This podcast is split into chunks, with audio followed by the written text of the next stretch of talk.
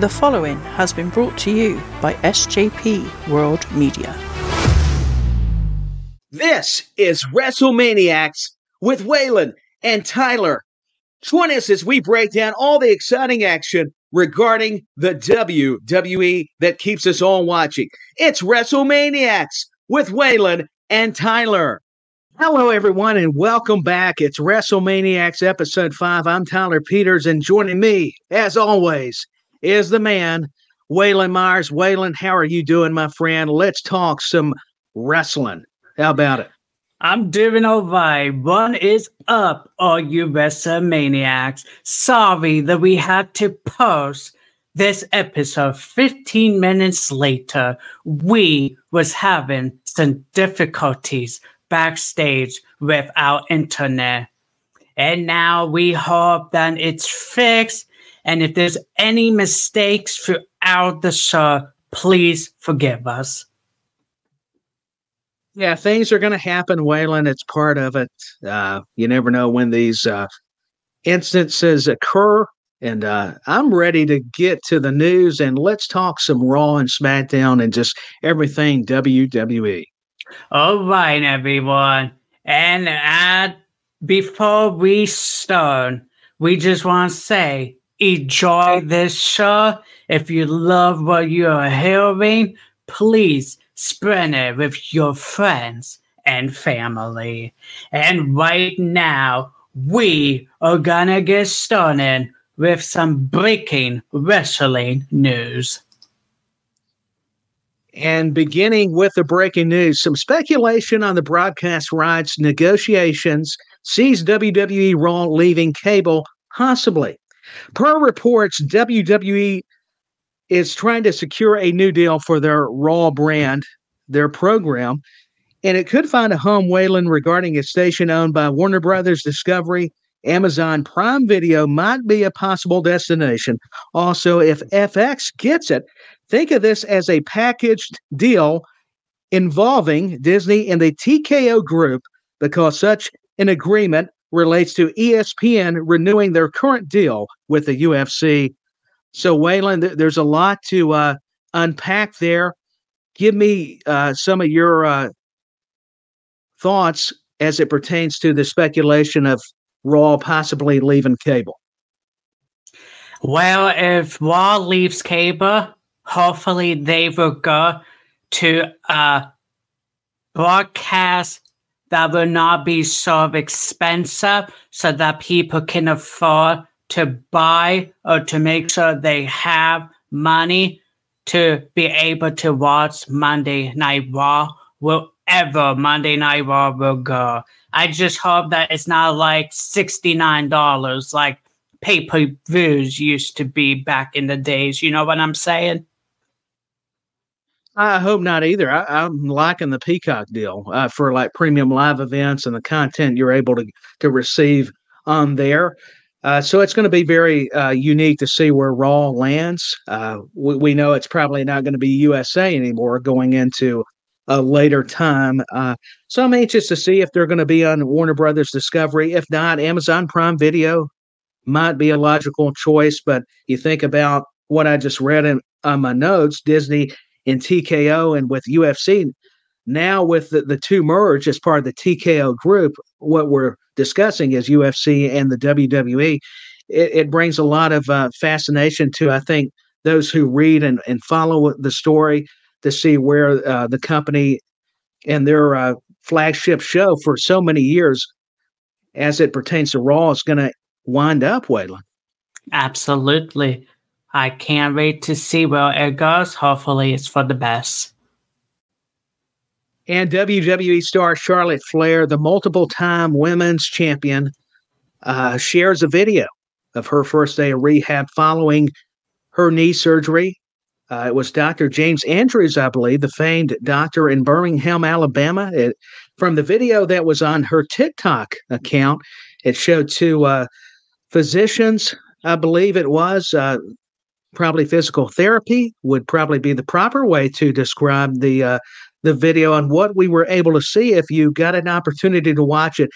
I am just so happy to see her able to move her knee for the first time, and she shares some other videos uh, as it relates to this knee surgery. So, Waylon, uh, we just wish her the best, and I know it's going to be a long road of recovery, but we cannot wait to see Charlotte Flair back on WWE TV. Absolutely. Best of luck to Charlotte Flair. We know when she returns to WWE after she is recovered, she will be back better than she was before. So God bless Charlotte and here's to a speedy recovery. I agree. And then on Tuesday afternoon, WWE has announced a new addition to its production department. They announced that Lee Fitting is now the new head of media and production. He was backed by more than two decades of production experience.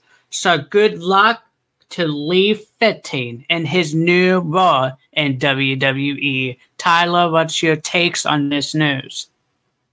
I think it's a terrific hire. If you research Lee Fitting, he oversaw the production for Monday Night Football and college uh, game day college football games. So he has a lot of great media experience. Uh, you just said it, Waylon. And uh, Kevin Dunn was instrumental in mm-hmm. overseeing mm-hmm. the production for the company, uh, meaning WWE. And we all uh, read about it and heard and were informed that he was leaving. Uh, Nick Khan sent the uh, information out as an executive for TKO and and to have Lee Fitting, I think it makes sense due to uh, the exposure with other sports and to bring it into the sports entertainment realm. So I, I think it's a good hire. Absolutely. So good luck with your new possession.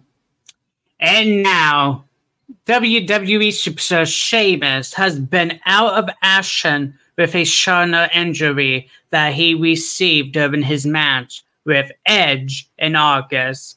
According to a different, according to different report, it sounds as Sheamus could be returning in the next couple of weeks. This could mean that he could be returning for the men's Royal Rumble match, which is just a couple of weeks away, which the pay per view will be in St. Petersburg, Florida.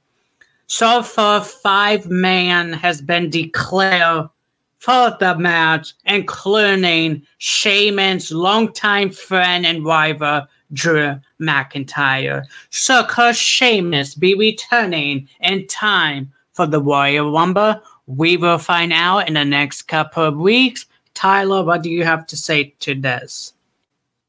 I hope it's true that Sheamus appears at the Royal Rumble. It would definitely make things uh, fascinating uh, I've got nothing but admiration for what Sheamus has brought to uh, the wrestling industry as a whole, and uh, I just uh, wish him nothing but the best after having this uh, this injury or, or, the surgery that goes into it. But I I would be glad to see uh, the Celtic Warriors show up and, and give us some fight night at the Royal Rumble. Absolutely. So this does it for breaking news for this episode of WrestleManiacs with me, Waylon, and Tyler. Tyler, it is so nice to be back this week. Last week, there was a lot of mistakes, but we still nailed and finished off strong.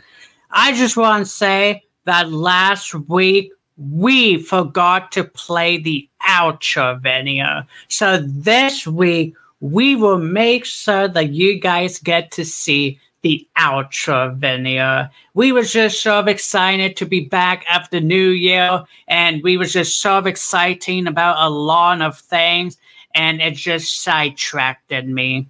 So this week we will have the outro video. Tyler, how has your new year been? Oh, my new year's been fantastic. Can't complain. God is good. And hey, I get another chance to to be on here with you, Waylon, for a, another episode that's going to be so wonderful uh, concerning WrestleManiacs episode five. And I'll tell you, before we get into Raw and SmackDown, Waylon, uh, we need to inform people where they can find us on social media. Yeah, Tyler Peter is going to let you know right now about Sosa Mania. I sure am. On TikTok, it's at WrestleManiacs with WT for Waylon and Tyler. On YouTube at WrestleManiacs with a hyphen, Waylon and Tyler. Facebook, WrestleManiacs with Waylon and Tyler. And Instagram, WrestleManiacs with Waylon and Tyler. You get the picture. So you're going to find yourself with no trouble finding us on social media, is what I'm getting at. But there was so much information, even as it relates to social media, where you can find WrestleManiacs. So there's no excuses, everyone. Absolutely. So there you go. We, Sosa, follow us and spread the word to your loved ones and friends as we are live once a week, bringing you all the incredible action of what we all love the most WWE programming. And yeah, we, now, we love it. Yep. And now we are gonna get in to this last week's Monday Night Raw. So we hope you enjoyed the results and recap from last week Raw. Now, beginning this edition of Raw from last week, as Waylon just mentioned, we see Drew McIntyre and CM Punk have a confrontation in the ring. It was emanating live from Portland, Oregon.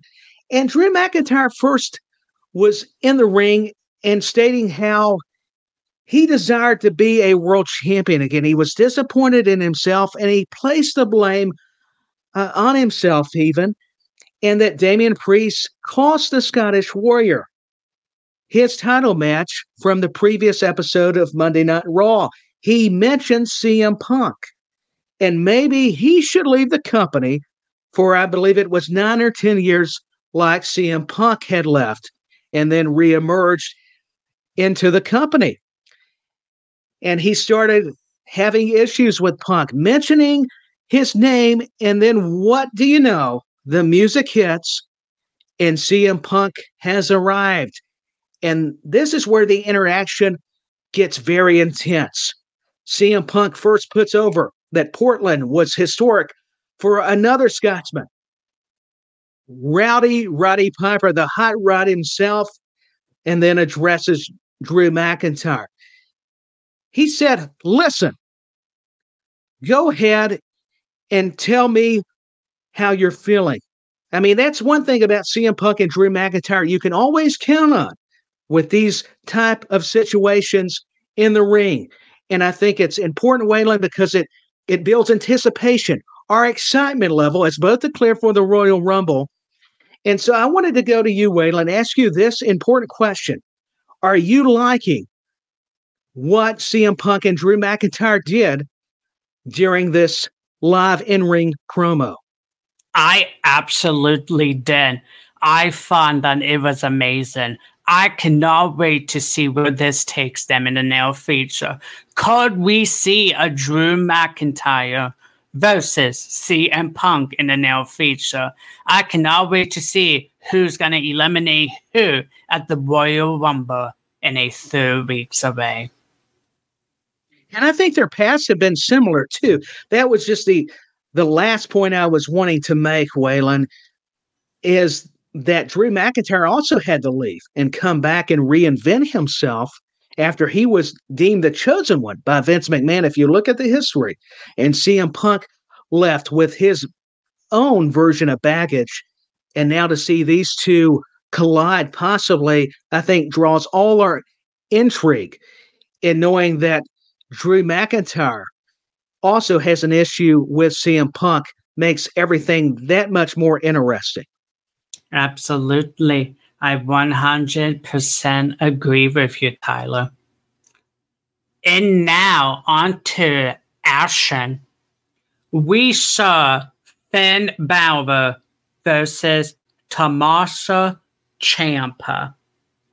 In this match, we saw Finn Balor fire off Shoners on Ciampa mid session. But Ciampa responds with a back elbow and a chop. Finn Balor connects with a drop kick and a pair of elbows to Ciampa's head. Then fires several right hands. He then sends Finn Balor crushing into the top turnbuckle face first. But Damian Priest capture his attention, opening the door for Balor to send him crushing into the announce desk face first. Damian Priest hops up on the apron and distracts Ciampa, but Gargano pulls him off. Damian looks to send Gargano crushing through the announced desk with a razor edge. But Ciampa delivers a knee off the apron Finn Balor looks to take advantage and delivers a brainbuster to him into the ring. But Gargano grabs his anchor from the outside, opening the door for Ciampa to pin him for the win. The match was awesome, just like the Miz say. And I just have to say that these males are did an amazing job during this match. Tyler, what are your takes on this match? You could tell that Ciampa and Balor knew each other going back to NXT. Uh, these guys can put together just a fine matchup. And what you just described, I mean, these guys had chemistry. It was it was smooth. I mean, there there was not a lot of missteps on their behalf. And I, I, like the interference by Priest and also Gargano evening up the odds. To trip up uh, Balor is what I was getting at and helping his uh, tag team partner when it's in a tag team scenario, DIY, be successful in this contest. So there's not much more to insert there because you did such a fantastic job, Waylon, but that's just my brief uh, thoughts and uh, I just think these guys deliver each and every time. I, I like the pairing, and it doesn't mean it's always going to be in a team situation. It can be versus the other. And I think nothing shocks me when you're explaining a match where you've got uh, two athletes like Tommaso Ciampa and Finn Balor that can tell a uh, just terrific story inside the ring, as those two do. Absolutely, 100% agree with you, Tyler. And Becky Lynch is getting interviewed by Jackie Redmond. And this is continuing the story between her and Nia Jax. And she declares for the Women's Royal Rumble. And she admitted that she underestimated Nia Jax's ability a little bit, especially with the right hand that broke her nose back in 2018, that busted her open uh, on a previous episode of Monday Night Raw. And, but Becky Lynch is always confident. She's always got a vulnerability, and she admitted when she uh, does not take her opponents as serious as one might imagine. I'm not saying she didn't know she was going to be a threat, but I think she was so confident, Waylon, that she had to admit that, hey, listen, Nia Jax has improved. I think she's came back better than ever.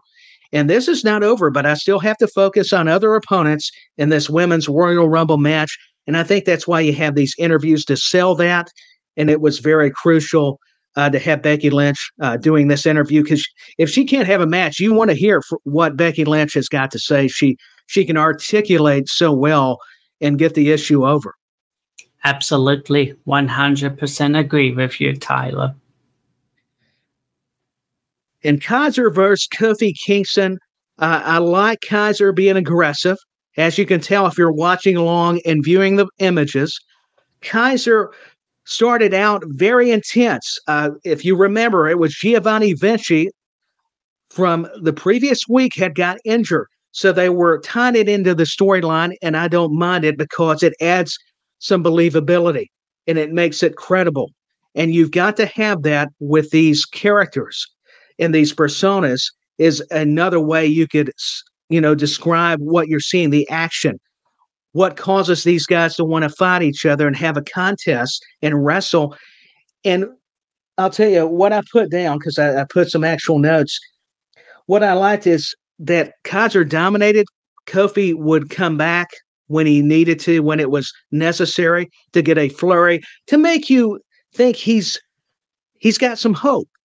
And uh, I mean, I think they did a a very good job. It was a double count out but it's the end. It's not just the match itself, it's what Kaiser was doing afterwards, where he drop kicked Kofi Kingston and he went against the authority, against the officials and, and the referees and the security. He was not going to stop till he got the job done. Mission accomplished.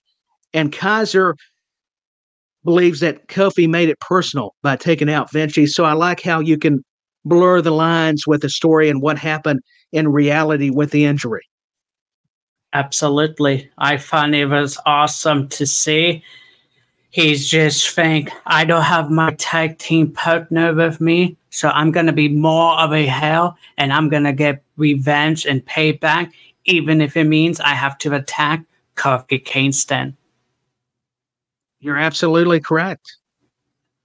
So nice job on your notes, Tyler. Well, I appreciate it, Waylon. I tried, and uh, I'll tell you what. I, I don't know about you, but are you enjoying uh, this presentation of Kaiser? Just real briefly, and we'll move on. I am. I think he's such an amazing athlete. He does good with what he does in the ring. So he certainly does. Yep, absolutely. And Jackie Redmond is a busy lady. She's uh, interviewing Kaiser afterwards. And Kaiser made it known that this has became very personal. That's why he attacked Kofi Kingston after the match and why he came at him with so much intent to harm him due to what happened to Vinci. We've already discussed it just momentarily. And that he knows Gunther. He's starting to feel the pressure from the Intercontinental Champion, the leader of Imperium, that he's got to get the job done.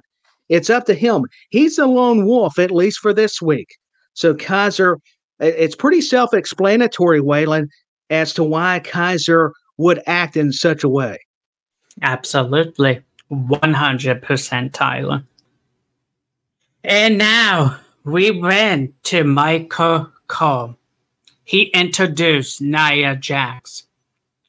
Michael Carr points out that Nia Jax shocked the world when she defeated Becky Lynch. Now, Nia Jax got onto the microphone and she said, One is so shocking.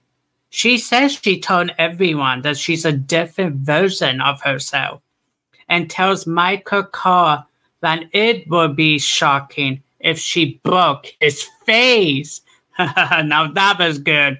Paul Michael right, Tyler? He doesn't he doesn't really fare well with the female talents, especially his incident with Bayley, you know? Correct. I mean, Michael Cole's just doing his job and he, he does it so well, but he's not finding anybody that is going to not want to hit him or something. Nia Jax, I think, was threatening to punch Michael Cole. Uh, you just feel sorry for him, but he, he's doing his job uh, perfectly. And Nia Jax, just what I wanted to say, just very quickly, Waylon, is after the the Nia Jax Becky Lynch match, and and Nia able to get the victory, and and this whole uh, interaction between her and Rhea Ripley, it, it's making people believe in Nia Jax since she's returned back with uh, the company. So I, I'm liking what they're doing with her. Absolutely. Now, Nia Jackson, she's focused on the 2024 Women's Royal Rumble and earning her WrestleMania match, whether that be against Iyo Sky or Rhea Ripley. Okay, so Rhea Ripley came out to interrupt Nia Jax. She said Nia Jax likes to talk a big game, and she's acting like she already won the Royal Rumble match. She reminds Nia Jax that she was the one to eliminate Nia Jax last year at the Rumble. So she said, defeating Lynch is it her. She said Nia Jax doesn't own the women's division. And if she wins the Rumble, it's in Jack's best interest to keep her name out of her mouth. Nia Jax said to Rhea, Rhea is the most dominant women's champion. She laid her out when she returned. She says Rhea is too scared to face her one on one, and she will choose to face Rhea Ripley at WrestleMania if she wins the Royal Rumble match. So, Tyler, what do you think of the back and forth between Rhea Ripley and Nia Jax? I felt it was important for Nia Jax to hold her own against someone with the star power of Rhea Ripley and being the one of the women's world champions. And I, am telling you, I am uh, enjoying this uh, presentation of Nia Jax. And I, I, never thought I would say that out of respect to her. It's nothing against her personally, but it's her, her character. And I, I, believe she's got even better upon her return. And I, I think it's important going back to CM Punk and Drew McIntyre to compare the, the men and the ladies. Uh, you got to have these kind of confrontations to set up your your stories and your big time matchups. So I find it interesting that all, already, part of me, selected uh, Rhea Ripley if she does, in fact, win the Women's Royal Rumble. And uh, I'm all for it. I, am actually uh, looking forward if we do indeed get the matchup between uh, the Eradicator and the uh, and Nia Jax. Absolutely. Everyone, we want to say thank you so much for tuning in to WrestleManiacs. If you're in the comments, just please leave us comments, say hello, let us know what you think fun of Raw and SmackDown, and we will get with you momentarily. And now, on to the next thing that transpired on Raw. Shinsuke Nakamura blindsiding Cody Rhodes backstage. This was very interesting, and I can't wait to see what happens next. Tyler, what do you find of this backstage statement? I thought my, my first and initial impressions were Waylon regarding the backstage segment between the American Nightmare and Shinsuke Nakamura is for Cody and Shinsuke, we, we've seen all the mind games, the the uh, the psychological warfare that Shinsuke has betrayed on television with the video packages and by him ambushing Cody, but then Cody getting the upper hand only escalates to what we would see later on in the main event. And it was they made it a street fight. It created a scenario where it's not your ordinary typical matchup. They're able to use weapons. They can take it anywhere they want to in the arena. So it op- it opened up uh, some avenues of creativity for what you could do with these two superstars and the match itself, the story they could relay to us, the viewers and the fans attending uh, Monday Night Raw. Absolutely. Thank you so much, Tyler. Oh, anytime. And, You're very welcome. And now we go on to Kayden Carter and Ta- Katana Chance, putting on the Women's Tag Team Championship against Chelsea Green and Piper Niven. Okay, so Carter and Chelsea began the action. Green delivers a drop kick to Carter that sends her crashing to the outside she chases her back in the ring, but Carter catching her with a kick. Chance tags in and pins Green, but Green kicks out. Carter tags back in and delivers a kick to Chelsea's jaw. Chelsea sends Chance crashing into the Manor turnbuckle before Piper Niven tags in. And delivers a cannonball.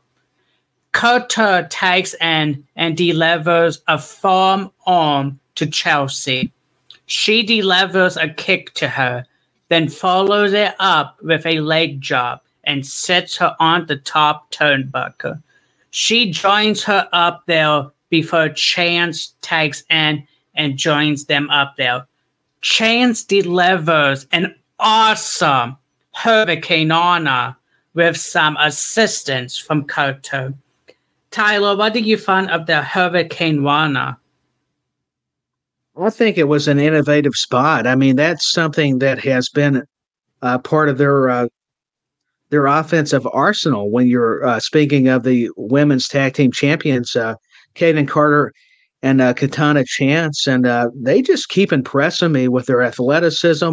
They may be smaller, but they they make up for it as far as what they can do in the ring and the way they are attacking their opponents using their quickness and and these type of maneuvers. Waylon, it, it's uh, very uh, amazing to watch. Absolutely. Then Kota takes herself back in and double and they double team on Chelsea with her. Green sent up the up pretty on Kota, but Kota fights her off. She pins Kota, but the referee being the free count late after being disrupted by chance. Piper Niven tags in and delivers an elbow to Kota's spine. She goes for a pin, but Chance breaks the fall. Chelsea sends her crashing out of the ring with a kick before Kota does the same to her. She then delivers a kick to Piper Niven's jaw, but Piper Niven sends her crashing into the mat. Chelsea tags in and helps Piper Niven climb up to the top rope. Chance pulls Kota out of the ring. Piper does not know what they did. Chelsea Green is the one laying there, and Piper delivers a Vader bomb on Chelsea Green. Then Chance takes in and delivers the Ken stand with Kota to Chelsea for the win. So here are your winners and still the women's tag team champions, Kayden Carter and Katana Chance. Let us know in the comments what you found of this tag team match from the women's division. Tyler, I want to know your takes on the match. Uh, the miscommunication uh, between Piper Niven and Chelsea Green was telling. Uh, it makes me wonder how long they're going to last as a team, even though I've enjoyed their run as a tag team and they were the former tag team champions. It was important for Chance and Carter both to retain the belts and and they have been defending them uh, effectively. I, I, can see why WWE believes in them. Uh, and they were exciting on NXT uh, before coming up onto the main roster. So um, the uh, possibilities and the potential, we, we may overuse those terms, uh, but I'm just going to have to to keep doing it because they are just so dynamic. It's almost hard to uh, put into words how their in ring style would entail when you're uh, discussing the women's uh, tag team champions. But I, I thought it was overall, Waylon, a solid matchup. Absolutely. And now, ring announcers are not talked about a lot. But look how beautiful Samantha Irvin is in that white dress. An attractive lady, uh, Samantha Irvin is, and does a just a terrific job. I mean, what a voice she's got. Not only can she sing, but she does ring announcing. And uh, I believe she is uh, actually in a relationship with Ricochet, the WWE mm-hmm. superstar. So it's kind of neat how that evolves. And uh, she is just doing amazing. I mean, to, to see some of the clips that you don't get to uh, have the opportunity during Raw or the premium live events, whatever she is doing, it is uh, remarkable. So I'm very happy for her. Uh, she works hard, and that is a difficult job. Uh, you know, I tried it a little bit, but not on that level. And I, I can just tell you, it's a lot harder than it looks. Uh, so she, is, I mean, she's a pro. Absolutely. She is amazing. And a face of WWE Hall of Famer for sure. I gotta be. All right, everyone. We are moving on to the next statement of Raw. This, uh, to me, proves why we need more R-Truth in our lives, even if he wasn't in, evolved or, excuse me, involved in wrestling. Uh, he just he he brings it. I, I can see why he's so valuable to the brand, to the company. I mean, because he he's very versatile with what all he can do. Uh, not only is his in ring work just fantastic, yet his comedic wit, uh, how he uh, contributes to the role, and and this whole Judgment Day angle, uh, as you can uh, see with the kids. I mean, the whole tribute video. I, I don't want to say a whole lot because do yourself a favor and go view uh, R-Truth's Judgment Day tribute video, where he actually uses these words, Waylon, live, laugh, and love, which I thought was just appropriate. And to have mm-hmm. Damian Priest at least love the video and he's getting some enjoyment out of it, I, I think it's safe to say everybody, whether you're in Judgment Day or not, or you're just a fan, R-Truth continues to reinvent himself. And I mean, he's just incredible. I there's no other way to say it. I even when I think, well, we're getting a little too funny, uh, I can deal with it if it's R-Truth, Though there, there's something special about his talents when it comes to the bringing the humor uh, to these segments. Actually, still believes he's a, a, member of Judgment Day. JD should be out of it. He he still uh, holds that in high regard that JD is not a part of Judgment Day. So I think all in all, that that's just been uh, done very well. Right. And look at that image. Baby Damian, baby Finn, baby Dom, right. baby Rhea, baby True. That's just so cute. no, it is. What, what, what a nice touch. I mean, only WWE's production and R-Truth, the talent, with uh, talk about a tag team when it when it's done right it's uh no matter what you're wanting to convey it uh it gets the job done absolutely and i just want to say real quick come say hello we will love to hear from you that's me typing in the comments so if you want to come into the comments feel free to do so and we will say hi throughout the show. Right, Tyler? Yeah, please do. We we love hearing from everyone, and uh, yeah, the comments are so crucial to the success of this program. Uh, just like Waylon aforementioned, we want to hear from you. We absolutely do. And now back to Monday Night Raw. And this match impressed me. Uh, the Miz just gets better and better the farther along in his career.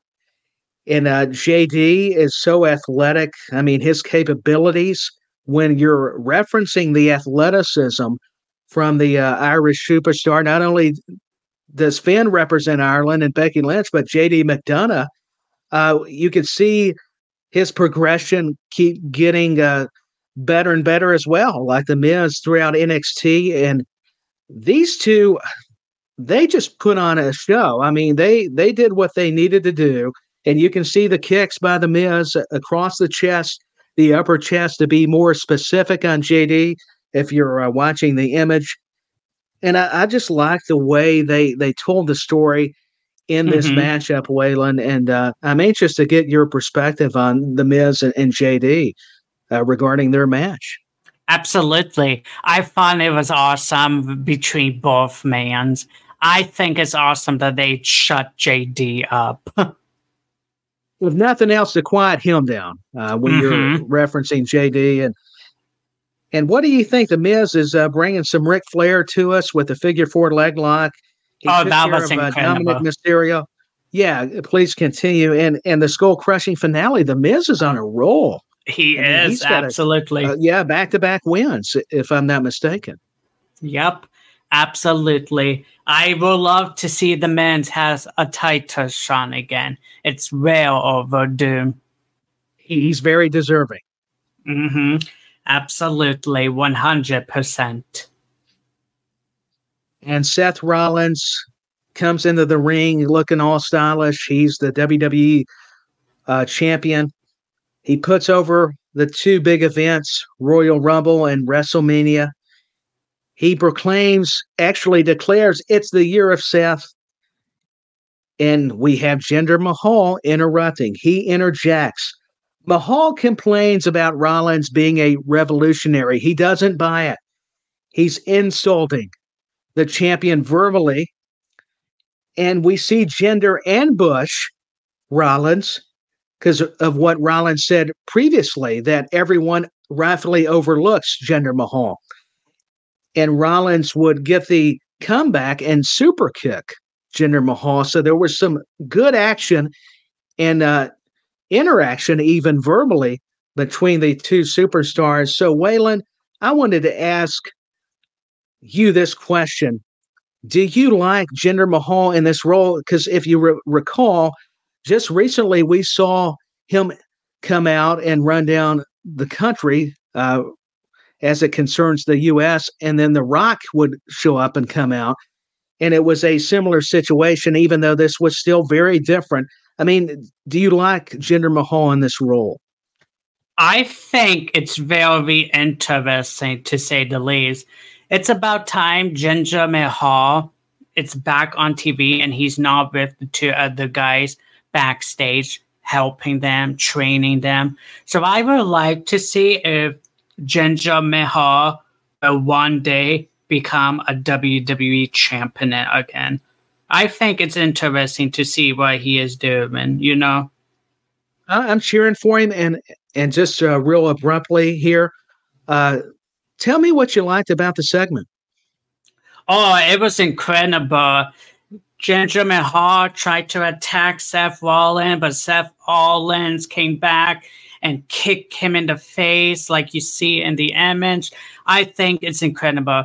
It's showing you that Seth Rollins say he doesn't care how big, how tall, who you are. No one is going to take the title off of him. No, I, I could not agree with you more. I mean, I, I, I concur. It's uh, it's been very uh, interesting. Absolutely, I mean, to say the least. Absolutely. And then on to our next match. We had Ivar versus Ortiz.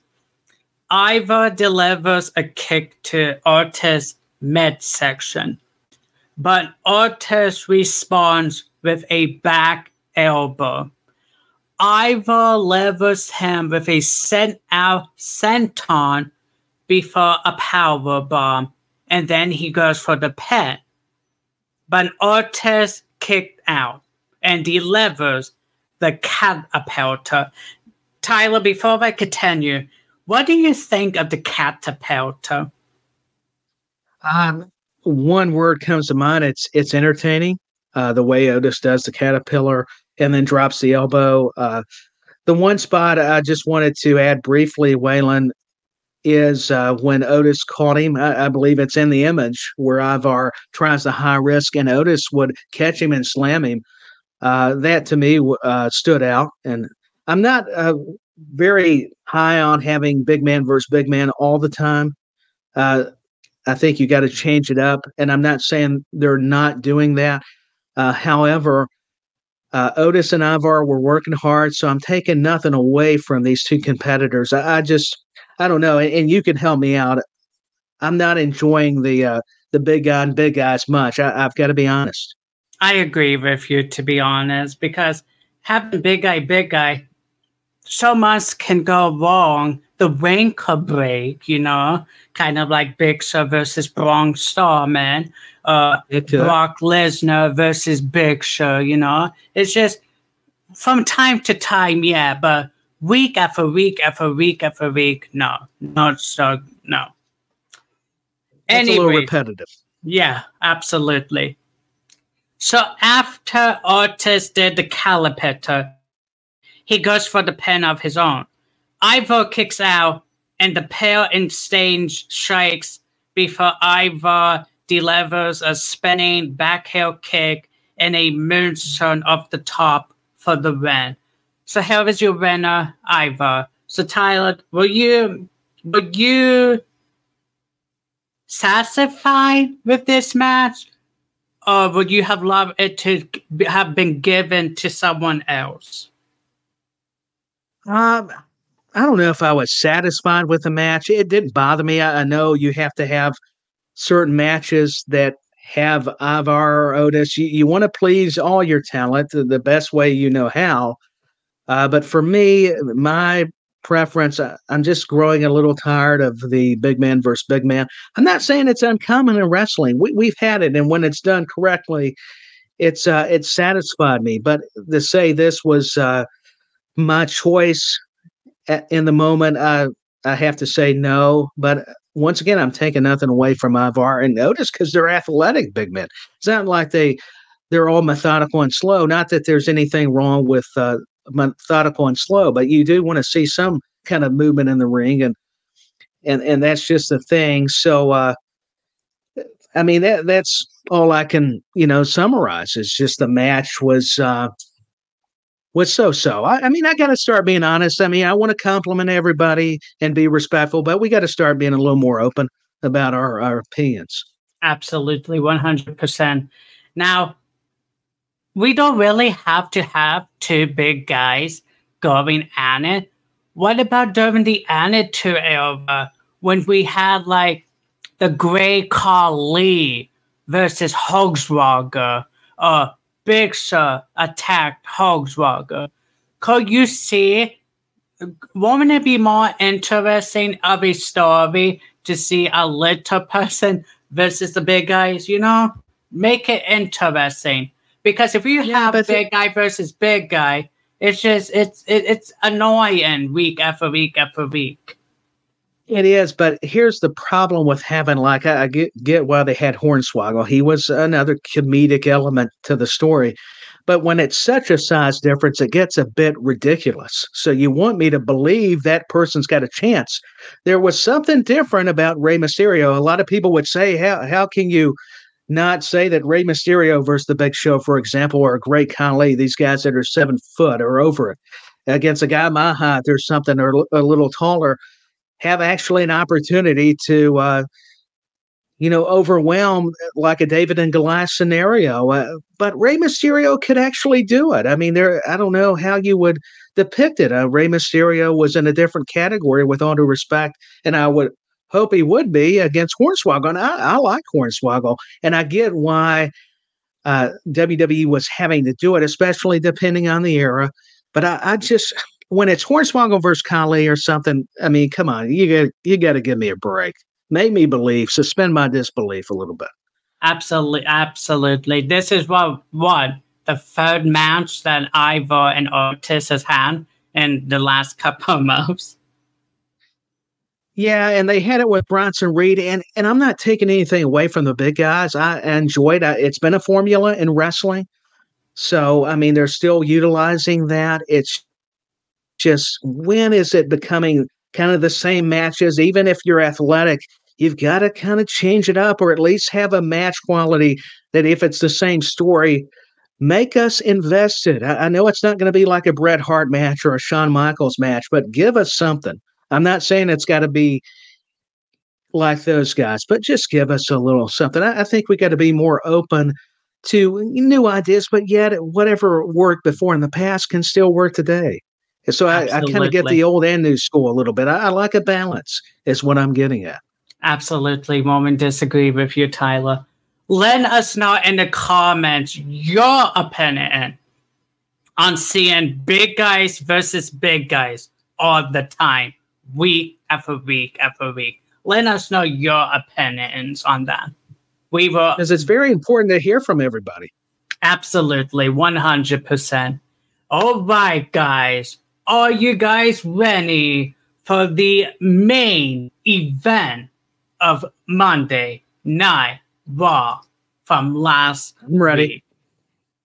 We have Shinsuke Nakamura versus the um, American Nightmare, Cody Rhodes, in a street fight.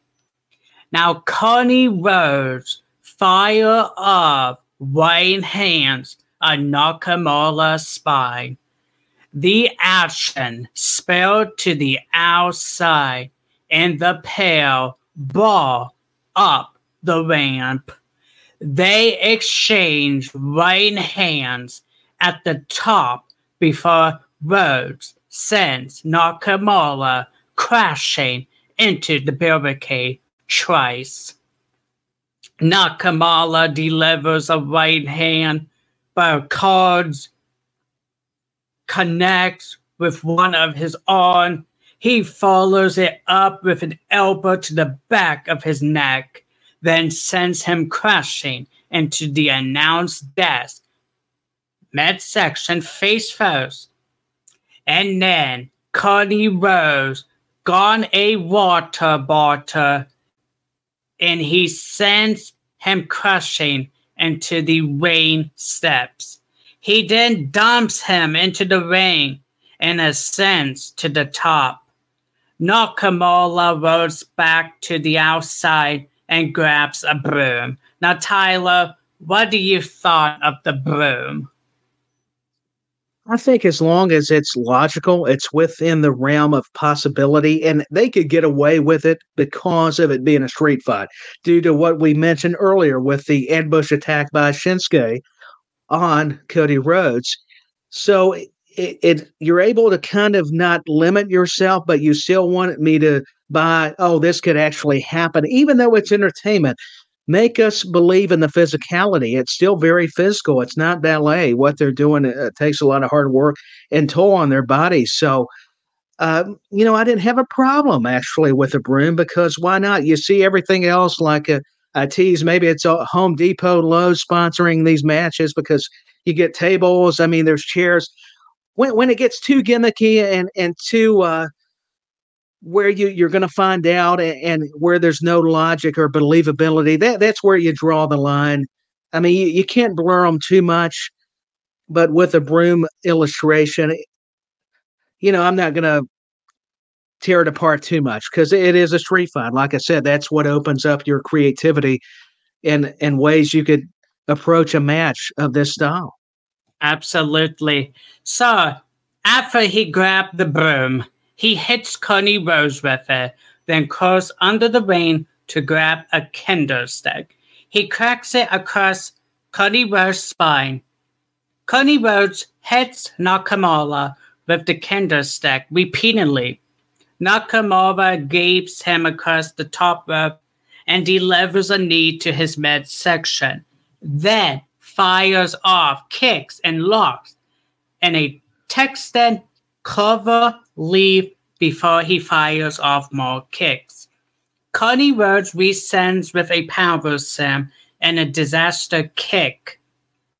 Then grabs a table from under the ring and slides it inside. Nakamura blindsides Rhodes and hits him with a pair of knock chunks. Then climbs up the barricade near the timekeeper area and looks to fight them in hand. Rhodes catches Nakamura with a right hand and grabs a chair. He looks to spin his red mist into Cody Rhodes' face, but Cody Rhodes ducks out of the way and Nakamura sprays the red mix into Timekeeper's face. Poor timekeeper. Tyler, what do you thought of that? It was unfortunate uh, for the timekeeper, but for Cody, it was an honest mistake because he had been misted before by Nakamura. So he was trying to find a way out of Trice. instinct to get to get away. Yeah. Yeah. He was red mist twice like Nakamura. But anyways, oh, yep, absolutely. He then attacks Cody Rhodes with a chair. Nakamura cracks the chair across Cody Rhodes' spine and sets it up in the corner.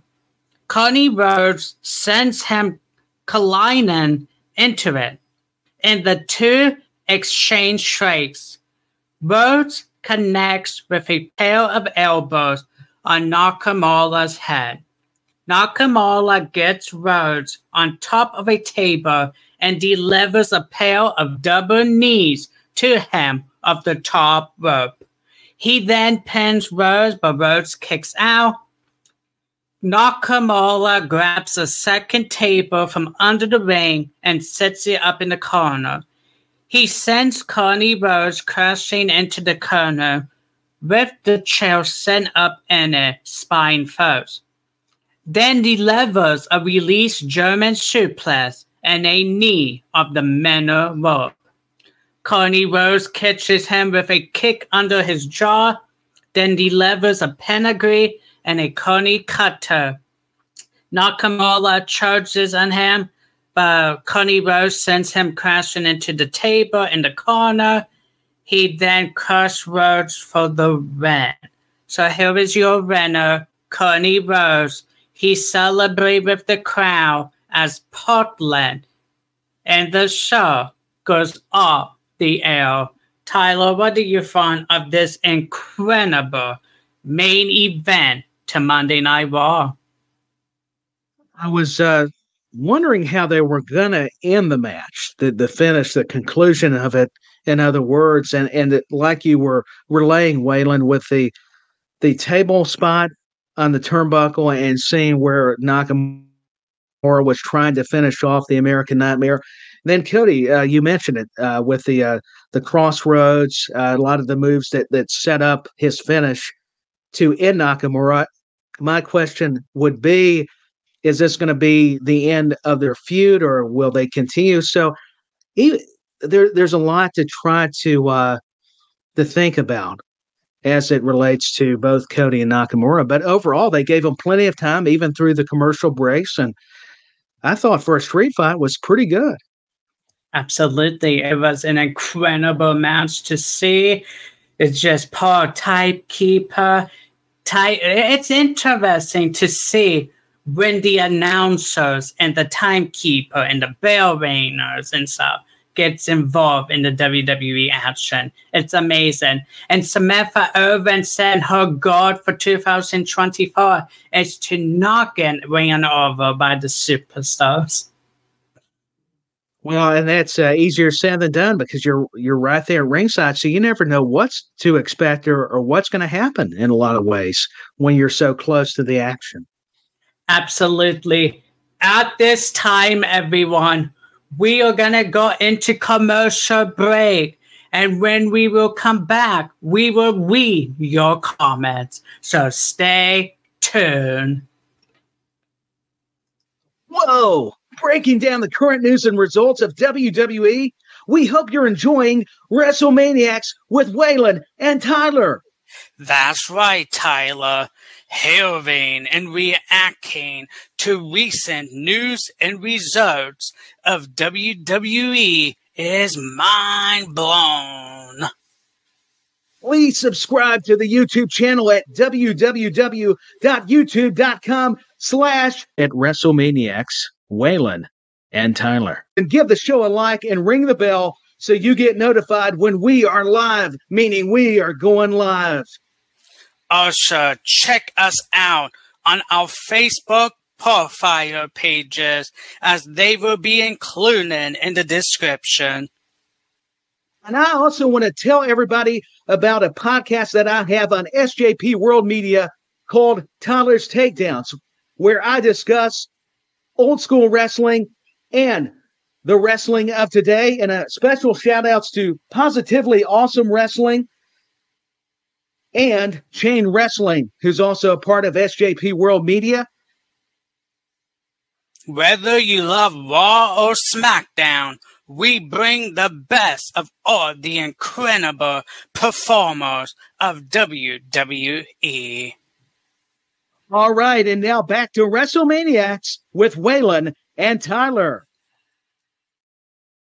Welcome back, everyone. We hope you enjoyed this commercial break. Me and Tyler had fun putting it together, right, Bunny? every time uh, we play the commercial, it's so interesting to hear it back. But yeah, I, I, thought we did a pretty good job, and and we worked hard on it. We practiced uh, over it several times. But yeah, it's always uh, unique uh, when you play it. I have a good time. I have a, a, a good laugh as well when I'm listening back. Absolutely, Raw is three hours, and we discuss everything about Raw in over one hour. Impressive, right, Tyler? Uh, I would say impressive because for a three hour show, for us to only talk about it in one hour, it, it's saying a lot. Absolutely. And now we are going to take this time to say hello to you all in our comment section.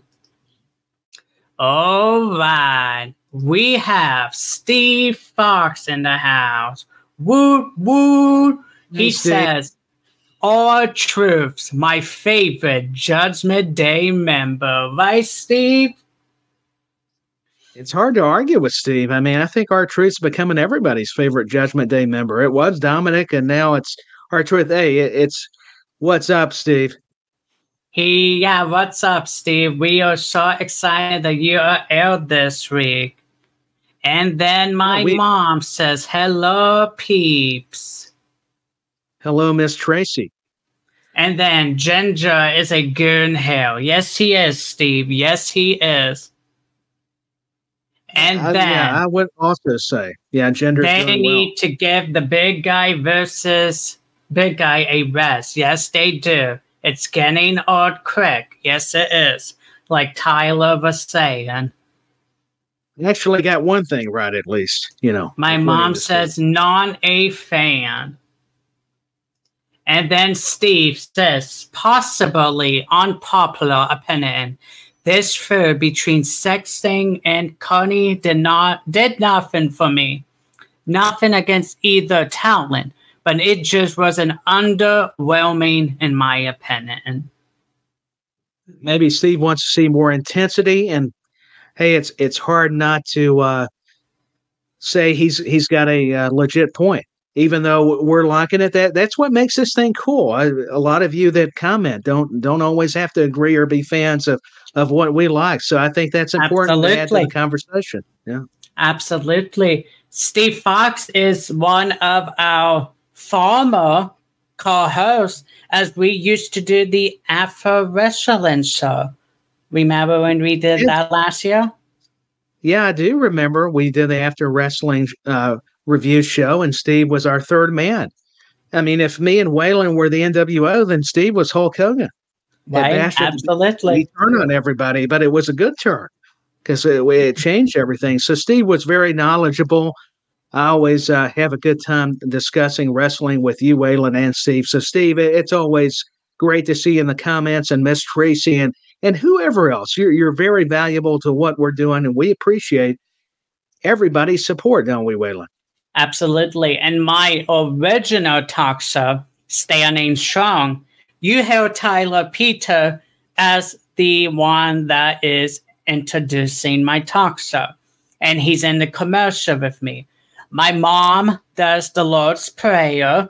And Steve Fox, the one that was in the comment, he does the introduction videos of all my guests. And he is doing such an incredible job with them. Right, Tyler? Oh, correct. I think both Steve and your mother, Waylon, are doing such a fabulous job with uh, Steve doing the guest intros and your mom doing the Lord's Prayer. I think that is so encouraging, too, to hear her do the Lord's Prayer.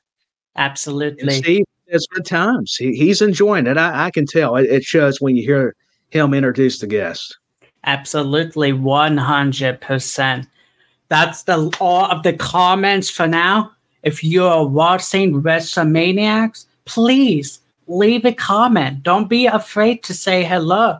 We will love to hear from you. Even if you're not a WWE fan and you tune in and you, oh, I don't want to watch this just say hi and then you can leave. And if not, that's okay too. We are just here to have fun. That's what it's about. It's a good time. It, fun is the, the key word. And we're just fans. You don't even have to watch WWE if you just want to check out and like what we're doing. Please like, follow, and subscribe to the YouTube channel and uh, representing what me and Waylon are doing. And also, you see the sh- social media platforms uh, where you can find us. Absolutely. And now, Tyler, is there anything you would like to say one time before we get into SmackDown?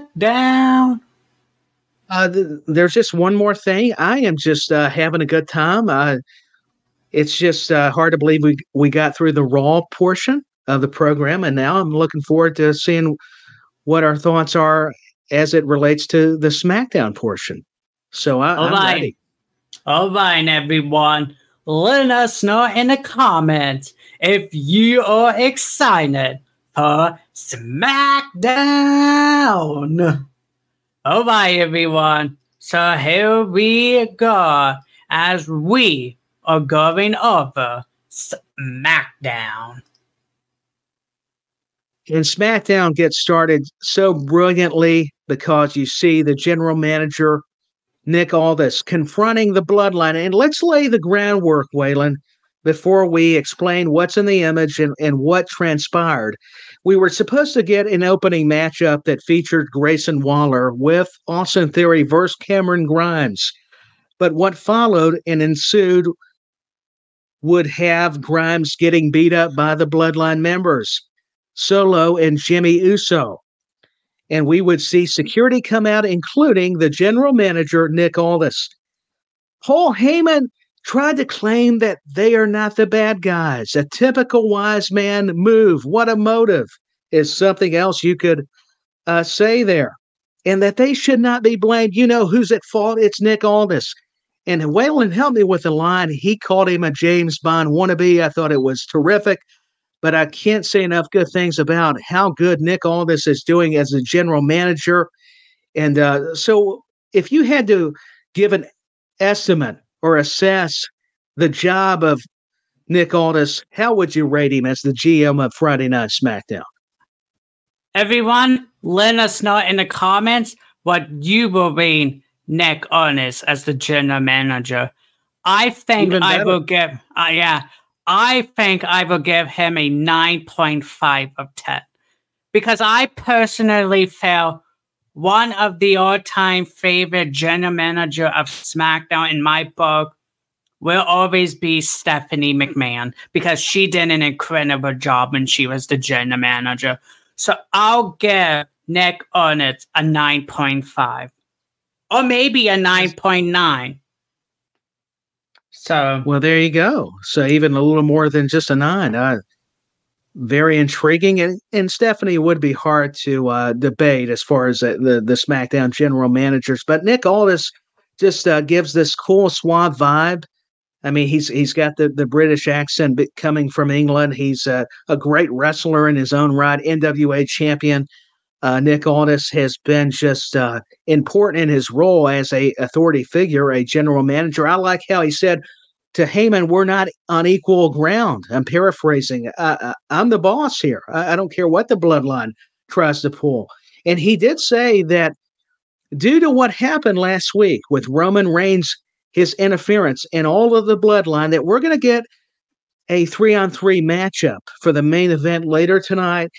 And he instructed the wise man, Paul Heyman, to find that third man because what I was getting at is Roman Reigns was not present. I got a little ahead of myself, forgive me, to face AJ Styles, Randy Orton, and LA Knight. So it would be up to Heyman to recruit a new member for the bloodline. And we'll find out a little bit later on as we progress through the SmackDown review. But Waylon, uh, give me your perspective on this confrontation between Aldis and the bloodline in the ring for SmackDown. I found it was very interesting. I think it was well done. And I I don't know. We will discuss more about it in the comments when we go over more of SmackDown. But do you think there's anyone who will, will really team with the bloodline? I think it's a uh, a great question. Uh, it would be hard to see who would have the history or, or want to trust the bloodline for them to find a tag team partner. But as we'll go on, Waylon, uh, we'll find out more of the answers. So that that's more reasons to watch it and comment whether you watch us live or even the replay. Absolutely. Uh, so please do that as well. The replays are so important to what we're doing. And if there's anyone in the comments that watched Raw and SmackDown, let us know your opinion on last week's episodes. Please do. And now, moving on, we went backstage and we saw Paul Heyman, Jimmy Uso, and Solo Sikoa backstage because they are worried that they will not have a tag team partner. But Paul Heyman is assuring them that he will find them a tag team partner. Tyler, what do you think of this backstage thing with the bloodline? I like the dynamic of Jimmy showing concern, yet his sibling Solo is confident. He wants to overcome the the challenge of finding this tag team partner, and that Heyman is trying to uh, be confident and remain strong. That listen, Reigns is not there, but I am going to be on the lookout and talking and doing negotiations with whoever I can, even if I have to bribe them and do the typical Heyman deal. You're going to have a, a tag team partner, hopefully by the end of the night. So I, I like how already we went from the confrontation and to the backstage segment because it all uh, relates and ties into the story that they are telling because it's episodic TV. So you have to have this element even with uh, wrestling, or you could say sports entertainment. Absolutely, 100%. And this tag team match was definitely creative. We talked about innovation when we were discussing Raw. We got a fast start. It was the LWO, it was Cruz del Toro and Joaquin Wilde taking on Gilberto Carrillo and Angel Garza with Santos Escobar. Zelina Vega flanked the LWO. We all know the history, or at least I should say, most of us that follow the product when you're watching WWE. But it was a quick beginning. The LWO were flying all over the place, using the ropes, doing a lot of the lucha libre style. But there's a lot more to these teams than just saying it's lucha libre, putting them in a category. They they did a lot of chain wrestling, a lot of scientific uh, movements. So you got a lot of nice transitions here. But it would be some consistent teamwork from both. But firstly, it would be consistency by Gilberto and Angel. Del Toro was outsmarted. That was a an important part of the matchup because it it re- relayed the momentum changer. By Escobar's men, uh, it would be Garza and Carrillo that outsmarted Del Toro. I'm going back to the point to clarify that he went through the middle and top rope and crashed on the outside floor. And that's how come the complexion changed in the matchup, the momentum. It was a key point. Wilde produces immense move sets. So does uh, Del Toro. Uh, like I said, both teams were getting uh, their offense and defense and Just like any great sport, it's not all offense. You could say special teams in a sense and use those analogies, even with wrestling. But Waylon, I wanted to get your thoughts on that double press slam spot from the top turnbuckle that Garza and Carrillo did. I believe it was on one of the uh, members of LWO. I, I know it was one of them. I can't remember if it was Del Toro or Wilde, but either way, it was a just an impressive spot. It was a badass moment. It's if it won't, I won't be surprised if it's a holy shit moment of the year. I thought it was awesome. It was incredible to see.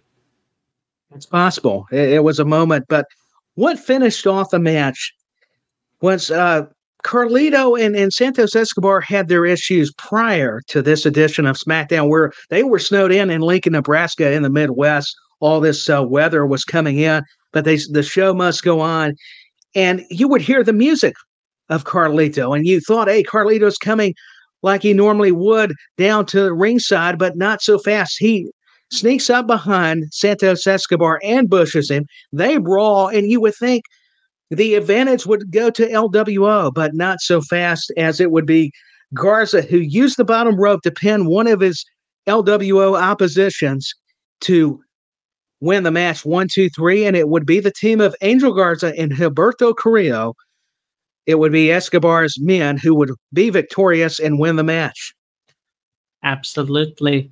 I thought this match was incredible. I don't have any negativity towards this match. I think it was well done. It was a lot of positivity for me, and a shout out to New Day, Big E there. Absolutely. And, uh, Kofi Kingston, speaking of him.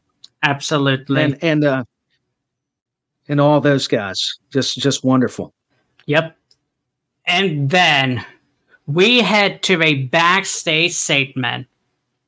Nick Aldis meet with Carmelo Hayes. Hayes looks to ask Aldis about the Royal Rumble, but Grayson Waller and Austin Theory interrupt him before he can.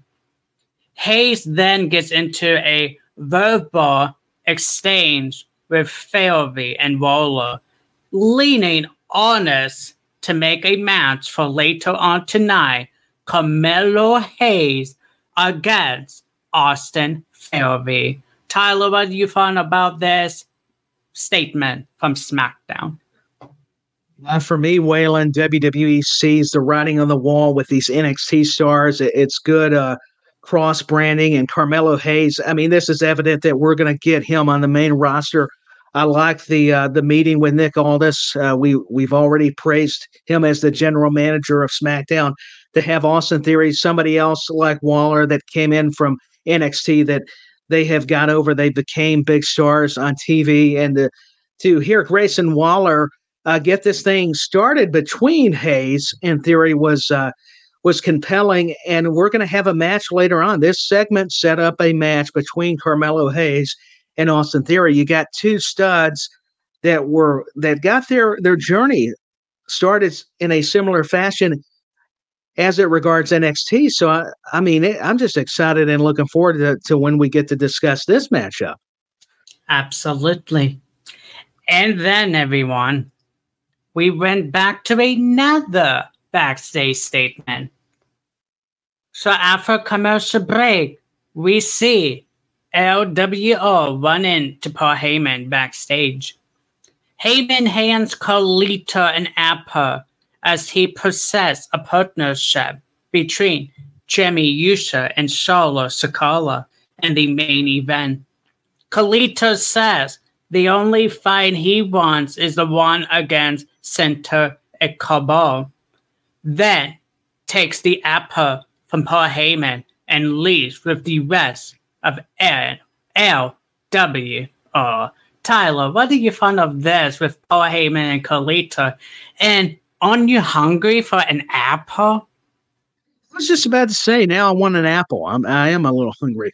I, I was just about to say, Paul Heyman is so clever, and uh, you can see the smile on Carlito's face. The the facial expressions tell a story, and Heyman's uh, going to try to connive and, and, get his way and, and do his recruiting and, and, anybody that he sees. And he, he's got a history in some way with all these uh, superstars, even if it's, it's a small one. And with Carlito, and, and, it doesn't matter if he's got to pass with him or not, he's going to try his best to uh, find that member for his uh, team, the Bloodline, uh, as it concerns the main event later on uh, on this episode of SmackDown. Absolutely. And I just have to say, it is awesome to see Carlito back in WWE. Yeah, Carlito has always been in terrific shape and looks even better. Uh, I'm with you. I, I love uh, getting to witness Carlito more on WWE TV, and uh, he's been away uh, too long. I know he's still been active and, and wrestling and making appearances, but to have Carlito back in the, uh, such an important way uh, makes me happy because I, am a I'm a fan of Carlito. One hundred. I, want that apple. I mean, Paul Heyman is is enticing me. It's uh, him and Carlito both. Now I've got to get an apple when we get done, done with this podcast.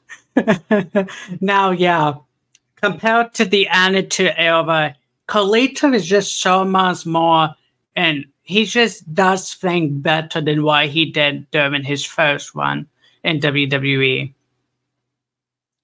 Yeah, I think he's uh, this run's going to be a little more significant, but uh, taking nothing away though from his previous run, he still had some highlights. But uh, it, it's hard to argue that he he's got a lot more uh, momentum going into uh, this second run this time yeah, around.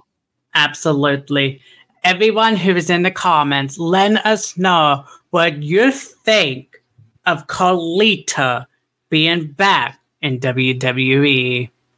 And now, taking you on to some more non-stop SmackDown. Boo! That's what I have to say first, right, Tyler? Ha ha ha ha. Actually, what's going to cheer him? Uh.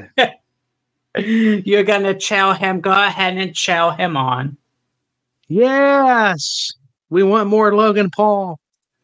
Anyways, so we then head over to a video from Logan Paul, who explains that he's been in contact with his lawyer as he felt Kevin Owens' cast is a weapon and caused him a black eye.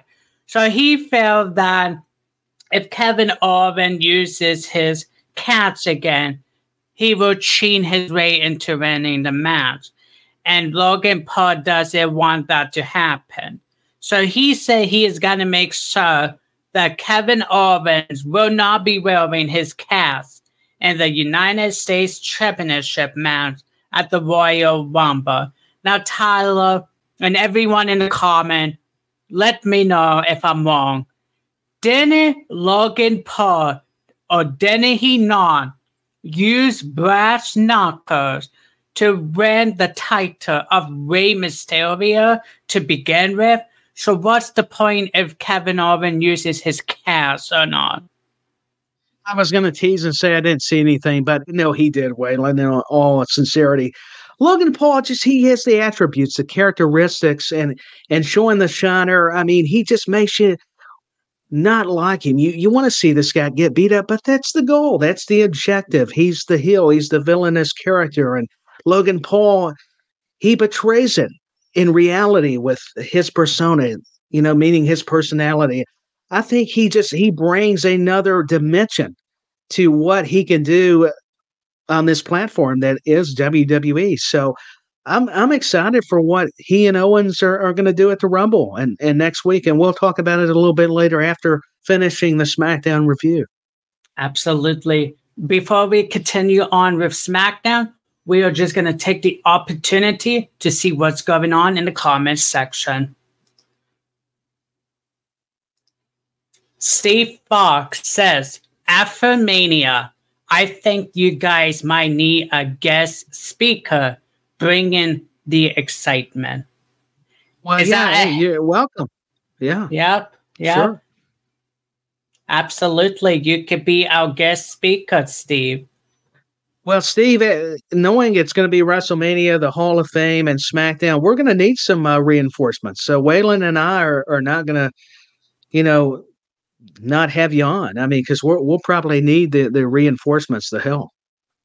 Because if you guys realize or not, when we get into WrestleMania season and WrestleMania is over and we have these episodes with you guys, the first week's going to be okay because we're going to have the Raw and SmackDown before Mania with the Hall of Fame. But the following week, we will have WrestleMania Night 1, WrestleMania Night 2, Raw after Mania, and SmackDown after Mania. That's going to be huge. So we might need a third person to help us. We we might need to make the tag, and it, it would be great to have Steve join us and he definitely can bring some more excitement uh, to this uh, panel. So, yes, yeah, Steve, the invite's there, buddy. We could have a reunion of sorts, like Waylon mentioned earlier. Let, let's do it. Absolutely. 100%. Steve also said Nick Aldis is incredible in the GM role. We'll also love to see him get in the ring again in the future, too. Yeah, all this it, it's a shame if you can't get him involved in the ring at least a few times because uh, we discussed it. He was the NWA World Champion. He was with TNA for a while, Impact Wrestling, and he's got he's got an impressive resume, and, and that's why he's in the position he's in as a GM. So, but like Steve is saying, he he is doing incredible in that general manager role. And then Carlito being back is very awesome too. Yeah, Carlito. Uh, you know, I, I, can't say enough good things about uh, Caribbean Cool himself, Carlito. Steve yeah. said, "Count me in for reinforcement, fellas." Well, and me and Waylon we're just talking off air, and even during this this episode, we're going to need some help and a lot of assistance and and another tag team partner because that's going to be a full weekend of yep. uh, WWE during Mania weekend. And it might be, who knows, it might be a two hour, three hour live, depending on all the excitement that will come our way. Because not only will we have epic matches, it's WrestleMania season. The Hall of Famers, the legend, they come out because they want to get titles. No, they do. You, you never know what to expect. Not only with Royal Rumble, the surprises, Elimination Chamber in Perth, Australia, but with WrestleMania in Philadelphia, the Hall of Fame, SmackDown. You said it too, Waylon. I'm glad you reminded everybody Raw afterwards. So it's a full jam packed weekend of just sports entertainment. Uh, I still like calling it wrestling, but I get why they branded it being a WWE podcast. I have to throw the sports entertainment uh, lingo out there and we are almost to Royal Rumble. So WrestleMania now will be there before we know of it.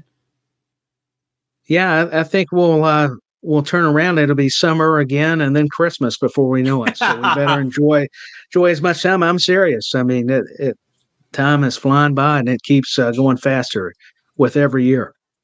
Absolutely. We hope we are giving you guys awesome news compared to the last two episodes. We hope this one is an improvement. We are episode five, so we are walking in. I think this is turning out to be a great show so far, Tyler. No, it is. And Waylon, it's thanks to you. I, I think the improvements due to you because you're helping me uh, with your notes and all that you do, the great editing that everybody sees is uh, thanks to Waylon, the host. Uh, I mean, I'm, I'm just here, man. He just, uh, he makes the tag every now and then, but I'm, I hope I'm not sleeping on the job on the turnbuckle, so to speak, because that's actually happened before. That's that's hard to believe uh, with uh, some wrestling matches you, you, hear. So I'm I'm very thankful to have him and, and be a part of this thing because. I mean, my goodness, if you were counting on me, you would have some trouble. Thank God for Waylon and, and this show. It's it's doing a great job. Absolutely. All right, everyone. We are going to get back into SmackDown. So here we go. So we have Bayley with damage control versus Bianca Belair. Now, Bianca Belair rose up Bayley several times before going back into the mat. Now, Bayley escapes with a back elbow, but Belair levers her with a back Barney job. She stumps over her deadly levers a standing moonsault. Now, as you can see, the standing moonsault in the picture. How incredible was that, Tyler? It just shows you the natural athleticism that the EST has, and I'm partial to her anyways because she went to the University of Tennessee, Knoxville, Tennessee zone, one of the greatest. I think is definitely going to be a future Hall of Famer. She's proven herself from her time in NXT on a collegiate level as a track star. I mean, she's just, you can tell. I mean, even holding her braid is what's even more spectacular as she is. Look at the way she's tilting her body. Uh, mm-hmm. And poor Bayley just has no chance as much as I like Bayley. Forgive me. I mean, Bianca with the standing moonsault is just unreal. I mean, what we're seeing from the image. I'm getting more energy just visualizing and being a uh-huh. witness to it. And I'm even Absolutely. just a co-host on this show. So Yep. Now Bayley connects with a right hand of Biel, But Biel fires back with three Barney slams. What did you find of the three Barney slams, Tyler? I think there's nothing wrong with it. I mean, sometimes you get the three suplexes. I mean, I, I think we see similar segments of matches as long as it's telling the story. Because sometimes if you're just body slamming to body slam, you want the move to have a premise. You want it to contribute to the match, not for the sake of I can pick you up and show strength. That's all fine and dandy, but you want to have it to where it's tying in, it's relatable to the story that you're betraying inside that ring, even if it's outside the ring and you're doing certain segments of a match. So I think it's so important. But the way they do it, it mm-hmm. is definitely evolving story. And I didn't mind the three power slams. But there's always going to be certain spots you wonder, should they do them? Is it too high risk? Even if it's not off the top turnbuckle. It can still be dangerous. So I think knowing these two ladies, though, they're such pros that I did not mind three power slams. Normally I go, oh, it's just a, or three body slams, excuse me. Uh, you know, I, I normally don't mind it, but in this case, it, it seemed to fit. So I can't really, you know, critique it too much. I mean, you got Bayley and Bianca. What, what more do you need? Right, absolutely. So they continue on back and forth and doing their awesome things that they do. We went to commercial break, back from commercial break. We saw Bayley has a submission lock on Biel. Now, Biel escapes with a series of elbows to Bayley's midsection, then levers her with a spine buster. She follows it up with a drop kick and a shona to her midsection, then fires up with her right hand in the corner. Bayley ties Biel brain to the bottom rope. That would have got to her, right, Tyler? Having her braid tied to the rope. Yeah, that's the only disadvantage. As much as it benefits uh, Bianca Belair with that braid, uh, it can be used against her. As, you know, as we saw watching the match, Bayley you said it, Waylon, was utilizing the braid against her, her own hair. And I, I love seeing it because it, has got reality to it. Why not? Not just uh, gouge the eyes or anything. I mean, she's the heel, so that's what you got to do. And Absolutely. even if you're a baby face, sometimes you got to be desperate. So you just don't want to blur the lines too much because they'll mess with a good thing. Sometimes it's what drives me crazy with anything. That that could be any any type of entertainment or sport. Uh, but I, I, did like the spot. I, I think it's always uh, fascinating seeing how Bianca can use those braids or how her opponents it plays into to their benefit, like I was saying. Absolutely. And then she fires off right hands on her head, then rocks her with a knee and looks to land a second one. Biel trips her by using her braid, then frees herself from the bottom rope and sends Bayley face bouncing off the ring apron. A couple of times, she uses the ring post as extra leverage to wear down her spine. But Bayley sends Biel crashing into the ring post. Biel gets Bayley up on her shoulder on the outside and sends her colliding with the ring post face first. She dumps her back in the ring, then fires off Chandra on her next session in the corner and rips her with the opposite one. Biel then delivers numerous of suplex and rings down right hands on Bayley in the corner before hitting a backbreaker. Ooh, that backbreaker has got to hurt. Bayley whips Biel. Devastating. Absolutely. Bayley whips Biel in the corner using her brain and changing charges at her, but Biel sends her crashing into the mat and connects with a spine-board Mercer. She delivers a right hand to her jaw, then sets up for the K or D. Bayley whips her in the corner, then ascends to the top and delivers an L drop. Bayley delivers a back elbow to Biel and rolls her up, but the referee catches her feet on the rope. She sends Biel crashing into the outside and follows her, then rings down a right hand and dumps her back into the ring. BL delivers a spell and follows it up with the KOD for the win. So here is your winner, Bianca Belair. Now, Tyler, what was your thoughts on this amazing back and forth between both of these female episodes? I'm not shocked. I don't think any of us should be knowing the caliber of both these ladies and as much uh, effort as they put into telling the story. Uh, you said it with a braid, and I like how every time Bianca would use her power, it was kind of to the uh, favor of Bayley though, because she found her opportunities. She selected her spots because she had more of the experience, even though it seems like Bianca would be the veteran. It, that's not the case. Bayley is. But yeah, Bianca, you know, held her own. Obviously, she has uh, against a lot of them Charlotte Flair, uh, Becky Lynch, including Bayley. And, and what I like too, what, uh, Waylon, is the story factor with damage control and Bayley, the the issues that we've talked about, you could see it because if you remember the spot, Bayley favored the the knee to get the referee to be distracted. So she thought her teammates in damage control would attack Bianca so that that could help her win the match, but that was not the case. And then, of course, it was explained backstage, and I, will leave it to when we get to it. But uh, to me, as good as the match was, what they're uh, telling between Bayley and Damage Control is very vital right now. Going into the Women's Royal Rumble match and and into uh, Elimination Chamber and WrestleMania. That's but I can't leave out Elimination Chamber in between the two premium live events. Is why I keep bringing it up. Absolutely, one hundred percent.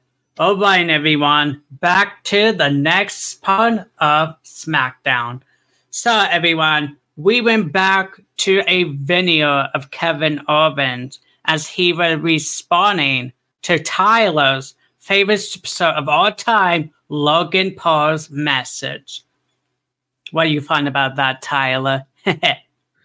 I think it was clever. I should have known you, you'd uh, find your shot on me, and uh, that that's fine. I'll, I'll, I'll, have to think of some myself, and it may not even be this episode, Waylon, but that's just more preparation I've got to start doing, which I, I will, and I will come back at you in a fun way because you know I love you, but I'm going to have to make a comeback. so, anyways, Kevin Owens says his injured hand won't keep him Royal Rumble and says they need to talk face to face about the upcoming United States Championship match. He invites Logan Paul to be a guest on the Kevin Owens show next week and says he hopes to see Logan Paul there. What do you think is in store for this, Tyler? I think it's going to be uh, some chaos because eventually Logan Paul is going to draw the ire of Kevin Owens, or it's going to go vice versa between these two guys. Uh, Kevin Owens is intense. He loves fighting and being aggressive. So I think we're going to get a volatile situation that's going to make for some good TV. So I'm fine with Logan Paul being a guest on the KO show. Absolutely. We cannot wait to see what happens next week on SmackDown. And now we see Bayley confront the rest of Damage Control about why they didn't help her in her match. The Dakota Kai explained that they didn't want to get her disqualified, then ensure her that her plan to get damage control all the gold including winning the 2024 Women's Royal Rumble match, is still in place. So, Tyler, what do you think of Bayley and Damage Control? It just hasn't been looking good for Bayley in the last three weeks. Do you think this is gonna come at Royal Rumble to kick Bayley out of Damage Control? Do you think what Dakota mean by having damage control control and have all the gold. Do you mean do you think it's because Dakota wants to have a title shot once she's off the injury list so she doesn't want to have any bad blood with damage control. Do you think it's just a way to get Bayley, Oh, okay, you guys still love me, and then screw her and turn their backs on her at Royal Rumble? Do you think it's gonna send up to Dakota staying in damage control? Or do you think by then that the damage control will just be with K- Asuka, and Io? What do you think of this? I mean, it's turning out to be very interesting in my eyes. No, it is, and all of these scenarios you laid out, Waylon, could happen. Uh, I could see the uh, this transpiring where it's the case of Bayley being kicked out of her own group that she founded uh, back at SummerSlam 2022 in Nashville at Nissan Stadium. I I happened to be there live, which is cool to, to see the uh, Bayley and, and Dakota Kai and uh, Io Sky. Actually, it was Sky and Kai. You know, I know it rhymes, but they made their return at uh, Nissan Stadium. Very cool moment. So I had to mention that. But I, I could see where Bayley, you know, she hasn't got the uh, her mission accomplished by taking care of Belair. Uh, she's kind of forcing things on her uh, teammates in damage control that, that's causing the friction. So maybe a turn's coming at Royal Rumble. Maybe it's Bayley uh, fooling everybody else, where she, it's her, Dakota, and Io Sky, or maybe just her and Dakota, and they'll turn against the uh, other members of damage control and we'll see a split and and somehow they can tell that side of the story. So you're right there, there's so many interesting uh, twists and turns that could go on with this story and I, i'm i'm just like any fan i can't wait to see where this is going. But we're getting little nuances each and every week on smackdown. Absolutely. Before we continue on with some more smackdown caps we're just going to go into the comments again Steve Fox says, Go ahead now. Talk to you guys later, fella. Oh, thanks, Steve. And we appreciate the feedback, buddy. We absolutely do. And we will keep in touch with you for after WrestleMania. Oh, we will. And now back to SmackDown as we saw Damage Control backstage. And now we are going to take it to Tyler Peters. You know, Lashley and the Street Profits here look like a dominating trio, even after they what do. happened last week. I mean, look at the way Lashley. This is what I mean. You've got to be patient. I've got to be patient letting these stories develop because they're intense. They mean business. Lashley kept it short and sweet on the promo. He calls out AOP and Karrion Kross due to their attack on the Profits and the Almighty Bobby Lashley.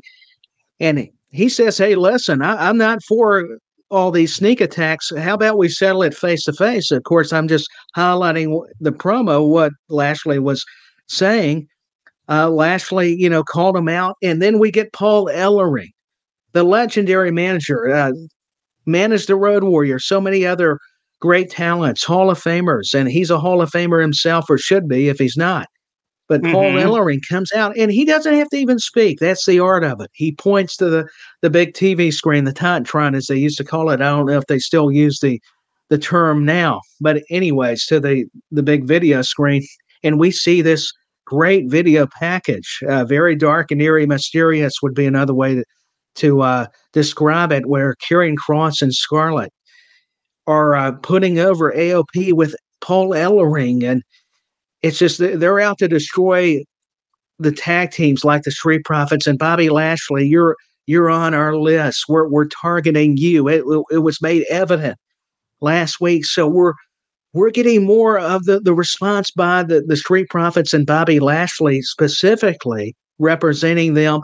But yet we're getting Karrion Kross and Scarlett with now this other dimension with Paul Ellering and AOP returning which I think is just absolutely fantastic because it's got Paul Ellering. I'm an old school fan myself.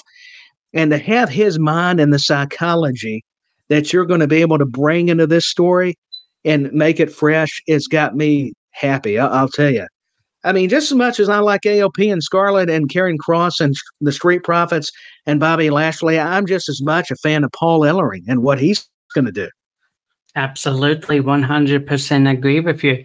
This was an incredible statement. I cannot wait to see where this is going to take them in the next couple of weeks, leaning to Royal Rumble.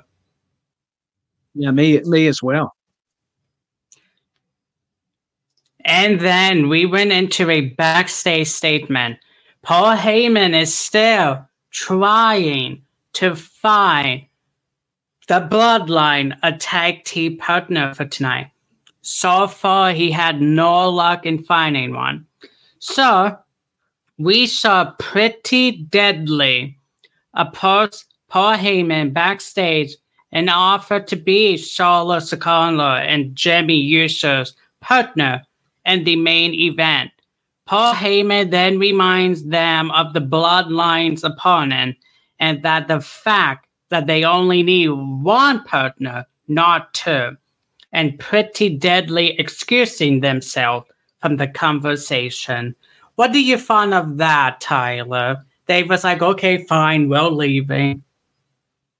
Yeah, pretty deadly. Was easy to uh, agree until they found out they actually had to compete against Randy Orton, uh, LA Knight, and AJ Styles, and and team with the Bloodline. Then it, uh, it things changed uh, quickly, and Paul Heyman still was not finding any luck in in recruiting anybody to team with uh, Jimmy and Solo.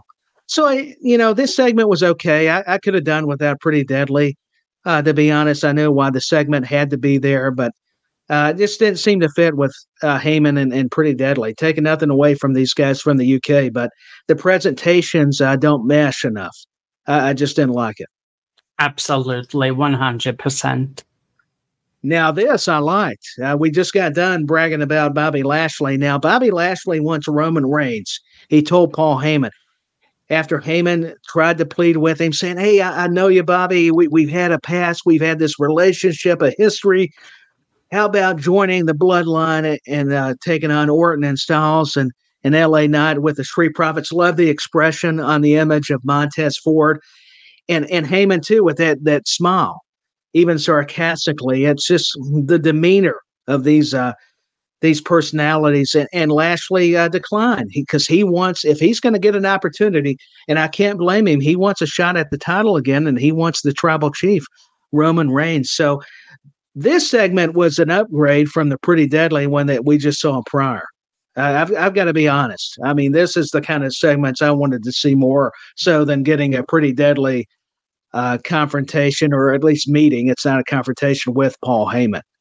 Let, let's be real. Absolutely, 100%. So, because of this, it's going to be the last statement for right now. Will Paul oh, Heyman, will Paul Heyman find him a tag team partner? We'll just have to see. It, it keeps building. That's what I love about this episode whether I, don't like certain segments, we, we still have the intrigue, the anticipation of finding out who that's going to be. Absolutely. 100%. And next, we get the uh, Austin Theory versus Carmelo Hayes matchup that was set up earlier on in the night, thanks to Grayson Waller. And Waller accompanies Austin Theory uh, Theory exercised command early on, and Hayes made contact, as you can see with that kick. Uh, both are just tremendous athletes, incredible shape. As you can see, the definition in these guys. I mean, the, the muscular uh, physiques. And, you know, Hayes drops Theory with the fadeaway and a DDT combination. I, I kind of went quickly with the matchup. And, and Waylon, the combination offense by both guys, but especially seeing how Carmelo Hayes can follow up with his progressions. Give me uh, some of your highlights of this matchup, and then I'll continue. But it's important to get your feedback on this match. I thought it was incredible. I love how Carmelo was trying to shut Austin Fairview. Look at the kick to the midsection. That was pretty intense. Yeah, shows you you know the, the kind of reach he must have uh, when speaking of Hayes. And hey, let's give Theory props. He he was able to rebound and and uh, get back into the matchup and use his strength. Uh, you know, the face buster by Carmelo was so creative. I've not seen a face buster like that. That that's what's good. These guys both created some uh, some fascinating offense and, and along with the defense, kind of like the sports analogy. But here's what happened and where it went wrong. Unfortunately, like Vinci from a week ago on Raw, accidents happen. And uh, th- that's what we're talking about. It's still very physical, even though it's entertainment. Both of them uh, went up to the top rope and hit badly after a Spanish fly by Austin Theory, and it had to end due to a referee stoppage, which, like they were saying on commentary, it needed to be a necessity because you could tell the way they landed, even on the replay, that these guys were were not in a good way, Waylon. So it was uh-huh. unfortunate. We wish them the best, like Corey Graves said on Friday night. But you can just tell when things go wrong, and it's just part of it. And it's an unfortunate part, though, at the same time. 100%. I just hope that this continues to be interesting stories leading into Royal Rumble.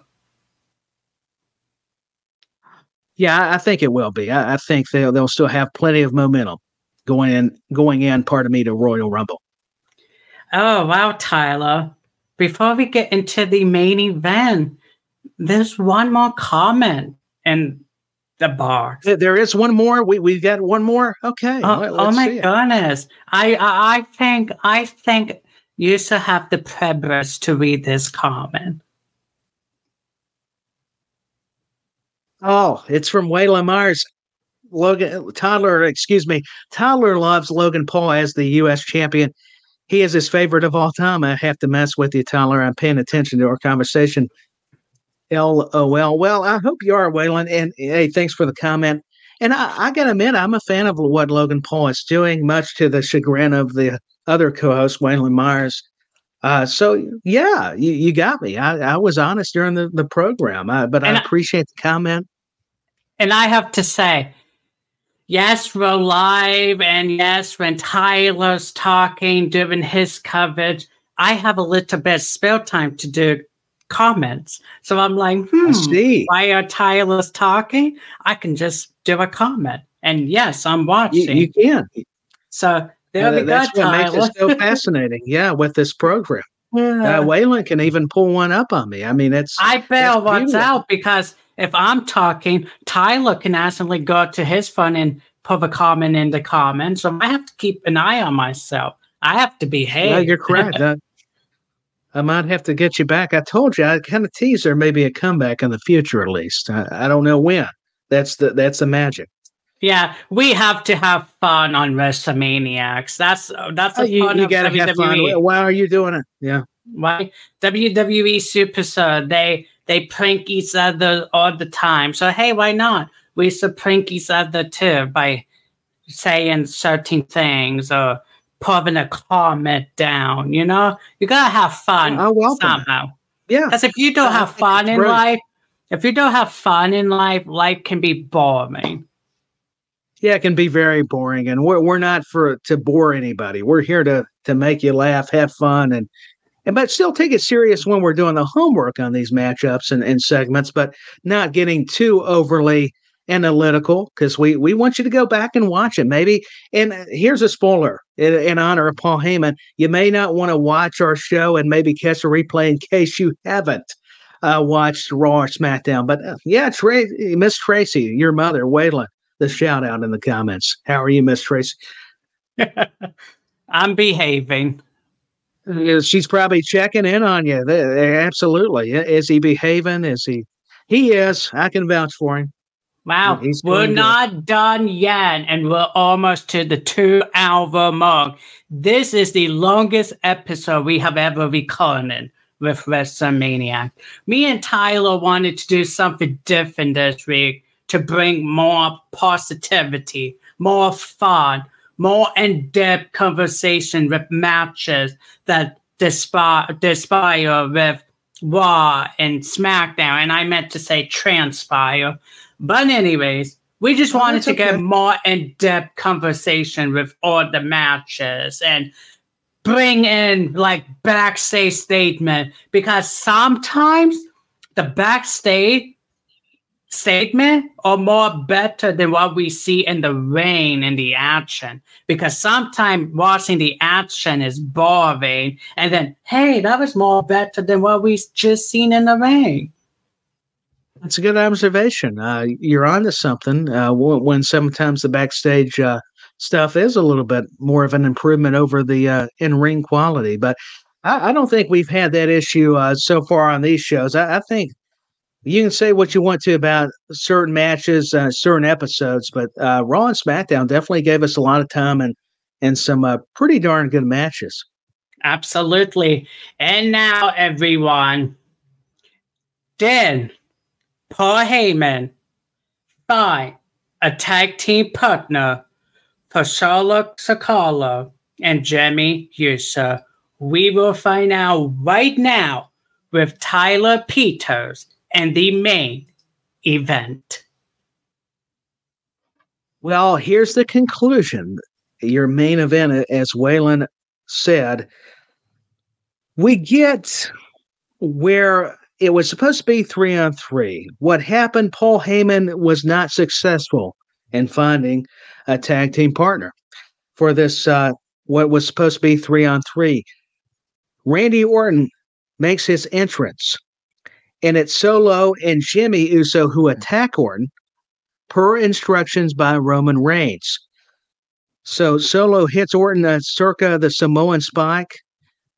Then we get a regular tag team contest, two on two, Styles and LA Knight versus Jimmy and Solo.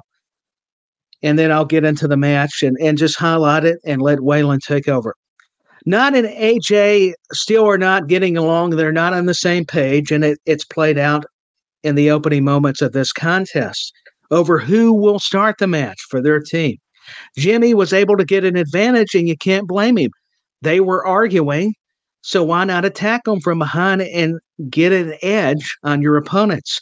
Knight would uh, regain momentum, both styles, and not work together, though. They eventually knew they had to to have a chance to win the matchup. Knight fought aggressively because it's became personal between Knight Styles and the Bloodline, and also Orton, but he's out of the match. So Styles is so creative. His movement it flows so uh, terrifically. I even put the word greatly.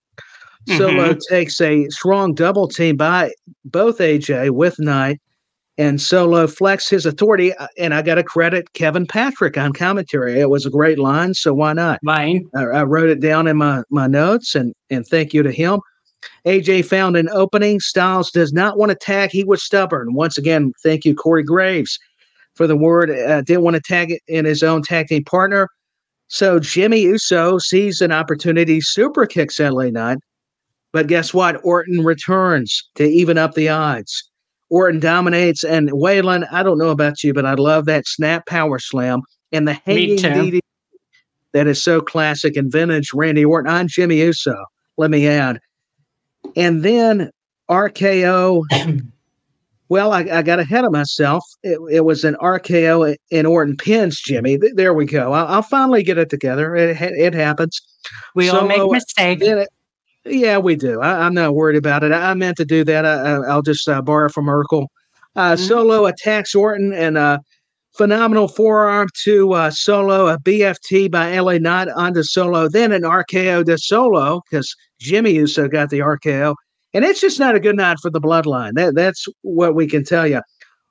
And then Orton nails Jimmy with the stairs. Styles and Orton assist Knight in power bombing from what it appeared Solo through the broadcast table.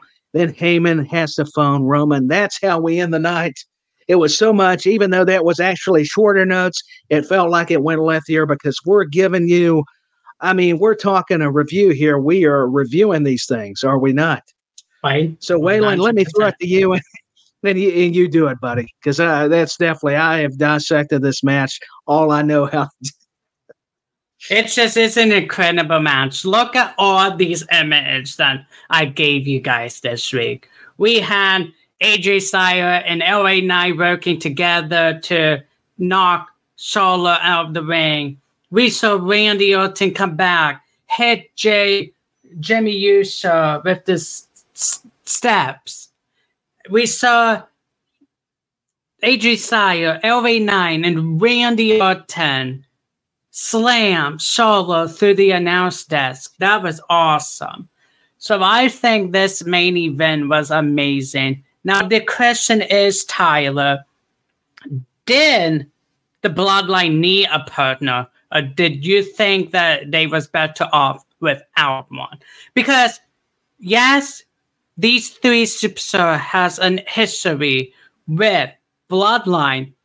You don't really think that someone wanted to come team with them because they are smart. They was like, I'm not getting my ass kicked. I didn't do anything to these three guys.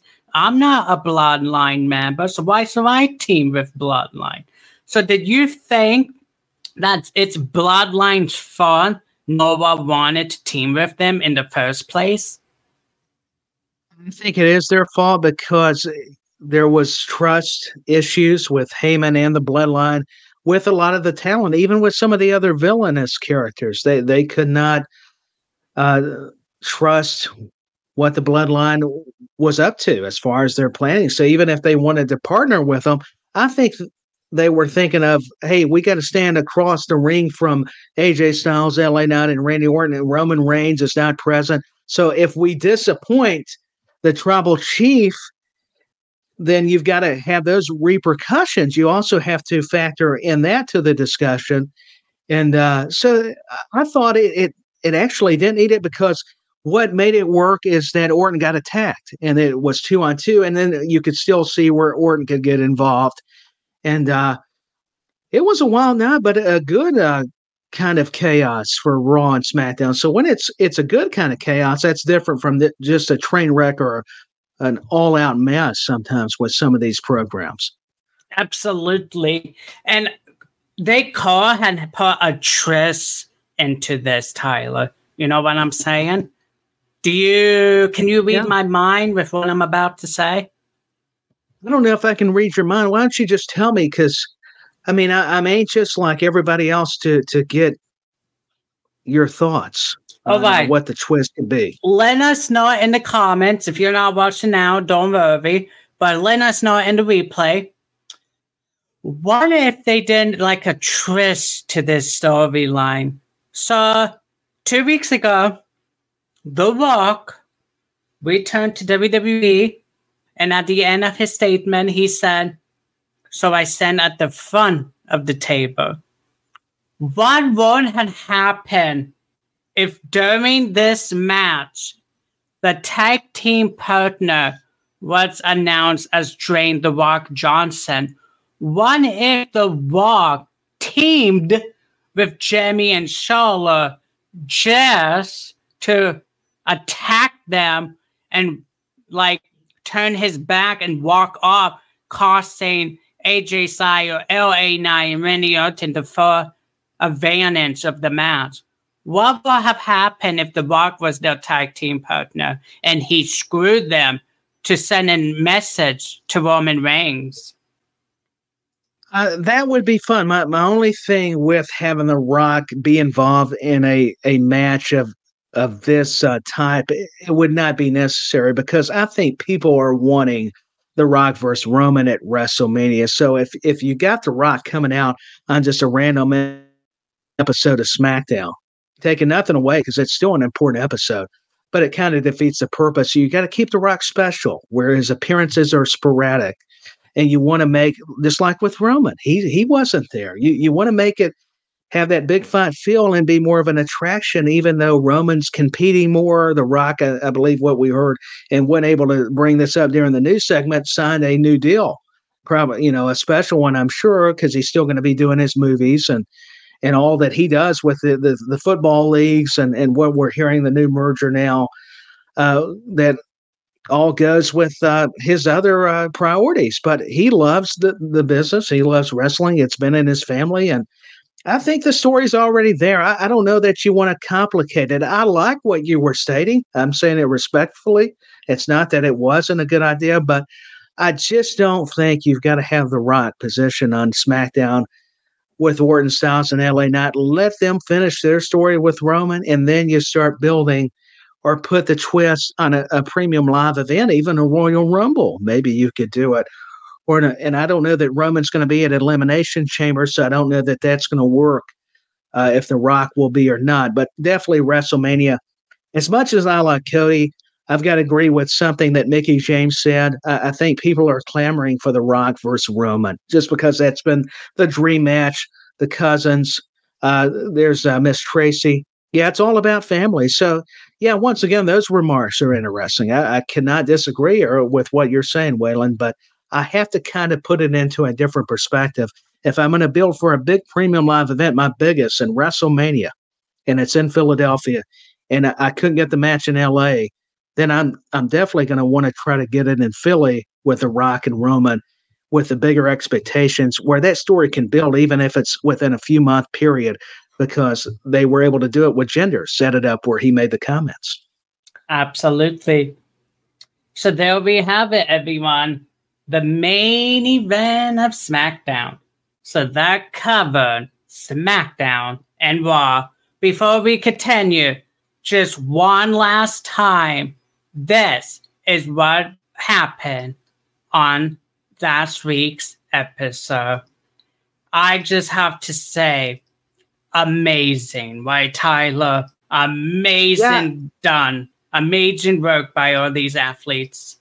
Those shows were solid. I mean, there was a few parts that were were not par for the course just for me as a fan, but that that's all opinions. Uh, but overall, a, a lot of pretty good matchups and and even more importantly, segments like with Logan Paul, not just with the bloodline stuff, Kevin Owens, uh, Logan Paul damage control, the Street Profits, and uh, Karrion Kross's new group uh, with Paul Ellering and, and Scarlett and AOP, and the interactions, and with Punk and Drew McIntyre, and what we saw out of Imperium's uh, Ludwig Kaiser. Maybe it's Ludwig. There's so many different ways they've said it as I'm, I'm preparing, but either way, Kaiser and his aggression and and so forth. And and we're DIY, The Miz, and Judgment Day with R-Truth. There, there's so much happening. Nia Jax, Rhea Ripley, Becky Lynch. And, and what surprises are ahead for Royal Rumble? Yeah, exactly. And don't forget R-Truth and the baby Judgment Days. Yeah, I don't think anybody can forget about Baby Judgment Day, R-Truth, anything they do. It's it's been gold. I mean, he it needs a championship. This I mean, I'm serious. I, I don't normally get into the funny segments, but R-Truth it, it works. Now, everyone, all you WrestleManiacs out there, are you ready? I can't hear you guys. Tyler? I'm ready. I, yeah, I'm ready. I, I, don't know if I got to do Hulk Hogan, but I, I hope you're ready because, uh, yeah, we we're not quite done yet. I mean, we're we're making up for all this time. A three hour show, a two hour show, and, and to do it within this length of time's a miracle. It and is, Christmas is over. So. Right, absolutely. Yeah. Anyways, who is ready for Monday Night Raw tomorrow night live at 8 7 Central on USA Network? Tyler, we are in for some treats, right? Yeah, I think we're in for some uh, more additional, you could say, great matchups.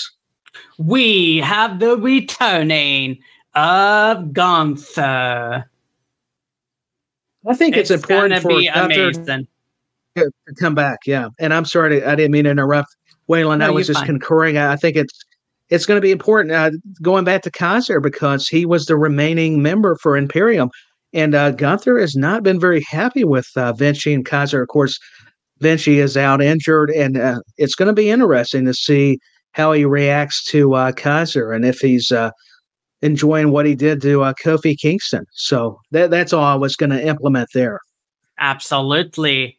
And then we have JD teaming up with Dominic Mysterio of the Judgment Day versus Tommaso Ciampa and Johnny Gargano DIY in a tag team action match. I can't wait for this. I hope DIY wins. What about you, Tyler? I think uh, Judgment Day's due a victory, but uh, DIY has gained so much momentum. uh, as we saw from last week's episode of Raw, Ciampa winning against uh, Finn Balor, uh, JD McDonagh losing to The Miz. I mean, so Judgment Day needs a win, and Dominic Mysterio uh, could be that X factor in all of this. So it, it's going to be, uh, you know, very intriguing to what these two teams are going to be able to do in this matchup. Absolutely. And then we have Jinder Mahal versus Seth freaking Rollins for the title, I believe. If I'm not mistaken. Yeah, I'm looking forward to this match. It, it could be, but uh, hey, either way, whether it's non-title or for the title, but I, I think you're right. It is for the championship. Seth Rollins uh, always presents some uh, creative uh, movement, and then Jinder Mahal, I, I believe, is going to come with his power and not necessarily methodical because he's agile. Uh, I just think the the way these styles are going to combat it already uh, has me intrigued. We don't know what's going to happen, but I'm just going to say that I think this is going to be the main event of Raw, don't you? I think it's got to be just knowing there's a world title on the line. I, I would hope so. I think these guys deserve especially Jinder. I know Seth's had plenty of main events and rightfully so, but give Jinder Mahal this spotlight and, and put him in the main event. So I'm uh, I'm assuming it, it should be. Absolutely. And next we've got a tag team matchup, Waylon. It's going to be a non-title matchup. R-Truth with the Miz again. He he's in Judgment Day, or at least that's what he believes, taking on the uh, tag team champions. Remember, non title match. It's the Judgment Day members of Damian Priest and Finn Balor. Uh, Waylon, give me your thoughts on this match. I think it's going to be amazing. Well, R-Truth help Judgment Day, or will he continue helping The Miz? We will find out. But I felt that this is going to be an incredible matchup. Now, if R-Truth does help Judgment Day, do you think that's R-Truth's way of hoping to officially be in the Judgment Day? He's trying all he can to please the Judgment Day. Uh, it just seems though uh, from the last time he teamed with Miz, he actually helped the Miz, which he was actually in a team with the Miz, so it made sense. But it, it can confuse you because he is one he thinks he's in judgment day. So it, it is very uh, entertaining to say the least. Absolutely. So one more time live on monday night raw tomorrow night on usa network and now we are going to take you over to what's going to happen this coming friday on smackdown so here we go. We're going to have a contract signing between all four men for the fatal four way match at Royal Rumble to make an official. So we're going to have LA Knight, Randy Orton, and AJ Styles in the ring all together with the undisputed WWE champion and the wise man himself, Paul Heyman, all in the ring to make this official for the Royal Rumble. I think that's going to be interesting to see how this is going to turn out because Tyler, you know, and I know, and everyone in the comment know that every time there's a contract signing, there's always chaos. I don't think it's going to end so uh, professionally between uh, Roman Reigns, uh, LA Knight, Randy Orton, nor AJ Styles. And you got Paul Heyman factored in. Uh, something will be said, or it'll just take one subtle movement. And uh, like you said, everything's going to break loose. Because uh, if you've watched any kind of wrestling contract signings, you kind of equate it to weddings and wrestling. Uh, things seem to go uh, not in the best possible light. So, uh, you know, I'm expecting it to be chaos. Just like you said, good word. Absolutely. And the next matchup will be for the women's tag team titles. Katana Chance and Kayden Carter take on the very talented duo of Alba Fyre and Isla Dawn. I like both these teams. Uh, talk about a contrast in style, the darker, edgier, creepier uh, ladies from Scotland that were part of the uh, UK NXT brand, and then the uh, the regular NXT brand, and then of course with Chance and Carter, their journey began in NXT. And we just saw where they defended and were successful in retaining Waylon. Just mentioned it against Piper Niven and Chelsea Green, who were formerly uh, the uh, women's tag team champions. So I don't know about you, but I think there's going to be a lot of uh, good psychology and, and probably mischief uh, if we're talking about Alba Fyre and Isla and, and Kayden Carter and Katana Chance are going to have to bring more of that innovative offense. Absolutely, I agree with you. I cannot wait to see how this match turns out. Will we get new champs, oh, or will Katana and Kanan still be tag team champs? We will find out this Friday on SmackDown. We'll have to see. And then we have Kevin Owens and Logan Paul, like we saw in the statement backstage between both superstars Kevin Owens wants to settle it face to face and discuss their match at the Royal Rumble on the Kevin Owens show. Will Logan Paul show up, Tyler? I think Logan Paul show up. He, he's got to. Uh, it's going to be must see TV because Kevin Owens to invite Logan Paul even against his better judgment uh, you want to see more of the conflict. So it, it's going to make uh, this segment uh, more impactful by having Logan Paul a part of the uh, the KO show. And once again, uh, you said chaos for the contract signing for uh, the Fatal Four Way at the Royal Rumble between all those participants.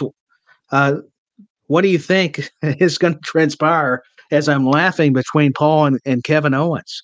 I can see let us know in the comments, guys, WrestleManiacs.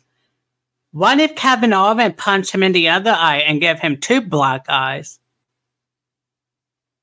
Uh, he might. Knowing Kevin Owens, uh, he might just uh, give him another shiner for that other eye. That would be hilarious, to say the least. I hope not. I, you know, just to have fun. I want Logan Paul to come out of there unscathed, at least where he can you know, have the right vision. I mean, because you know is, why uh, everyone. That's why Tyler says that. You're just being fair. I mean, I, I didn't see any kind of uh, kind of any funny business going on. I, I just think Logan Paul. I, I, mean, with all due respect to the prize fighter, come on, Kevin, uh, leave Logan alone. He, he just runs his mouth, but he backs it up. Uh, That's all. Yeah. Anyways, I can't wait to see how this is gonna go down. Which one's gonna be better, Tyler? This or the contract signing? Ooh, that's a tough choice because I, I, believe they're both going to be uh, tremendous. I'm just going to have to wait and see. I, I, I, can't really answer these as honestly now because WWE, uh, like a lot of promotions, but we're covering WWE, so I have to say it are, are doing a tremendous job. They're, they're doing absolutely terrific with the way they're conveying their stories and at least the important ones with their stars. And I mean, look at it. it it's star studded each and every week. We, we sound redundant, but we can't help it. It's like a broken record with these days. I cannot wait with these previews, reviews, premium live events. It just keeps getting busier. The workload for preparation, doing our homework is gets more extensive but but I'm enjoying it. I mean, it can be uh, tedious, but it, it's good. I mean, it's good. It is. It, so it's everyone, hard to find the words sometimes. one more time of what's going to happen this Friday on SmackDown, and again Monday Night Raw. We have some awesome card set for Raw tomorrow. So this coming yeah, week with WWE is gonna be phenomenal, like the AJ Styles. I was just about to say, good transition to AJ. I'm sure uh, the phenomenal one appreciates you for the compliment.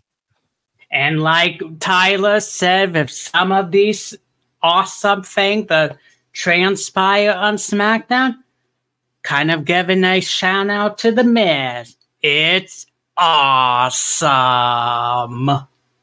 There you go. Can't leave out the Miz or anybody else. It makes so, sense. We're we're discussing wrestling. Why not? Yeah.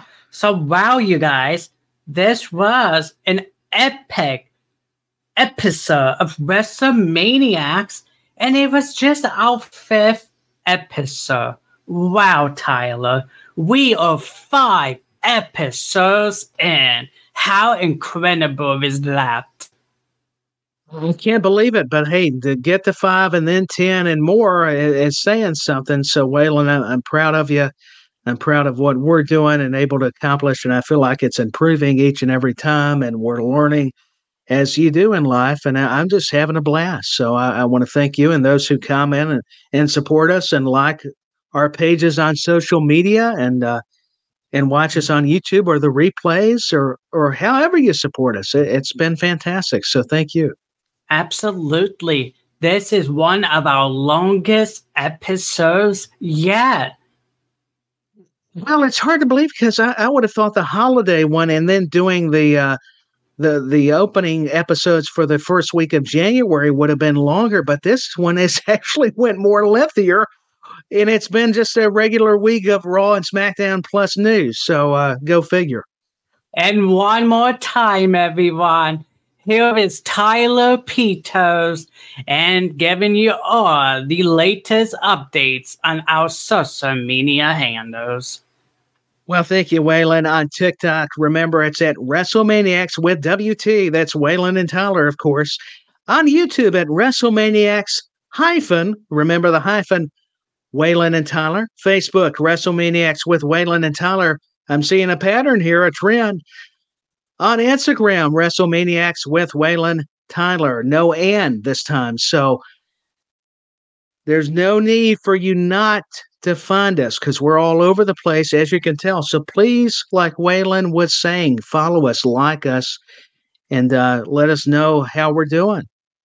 Yeah, let us know in the comments how you guys are liking WrestleManiacs from episode one to now episode five. We will be back next week with episode six. And Tyler, not just six, seven, eight, nine, and then we will be in the double digit. Well, we will, and it, you, have got five opportunities so far. So think about it; it keeps m- multiplying, adding up, uh, more chances in case you you haven't had the opportunity to watch any of the the programs. You can catch up, and don't forget, we're on audio. So these are out. If you can't watch a video, go to Spotify, Apple Podcasts. Thanks to friends that are mutual that we collaborate with on SJP World Media that helped uh, us out on this logo with Waylon uh, that did such a masterful job. You can listen to us on there. So I think it's important that before we forget, Waylon, to mention we're on audio as well now. Absolutely we will remember to tell you all about that every episode so that you guys can know that we are on audio too on Spotify.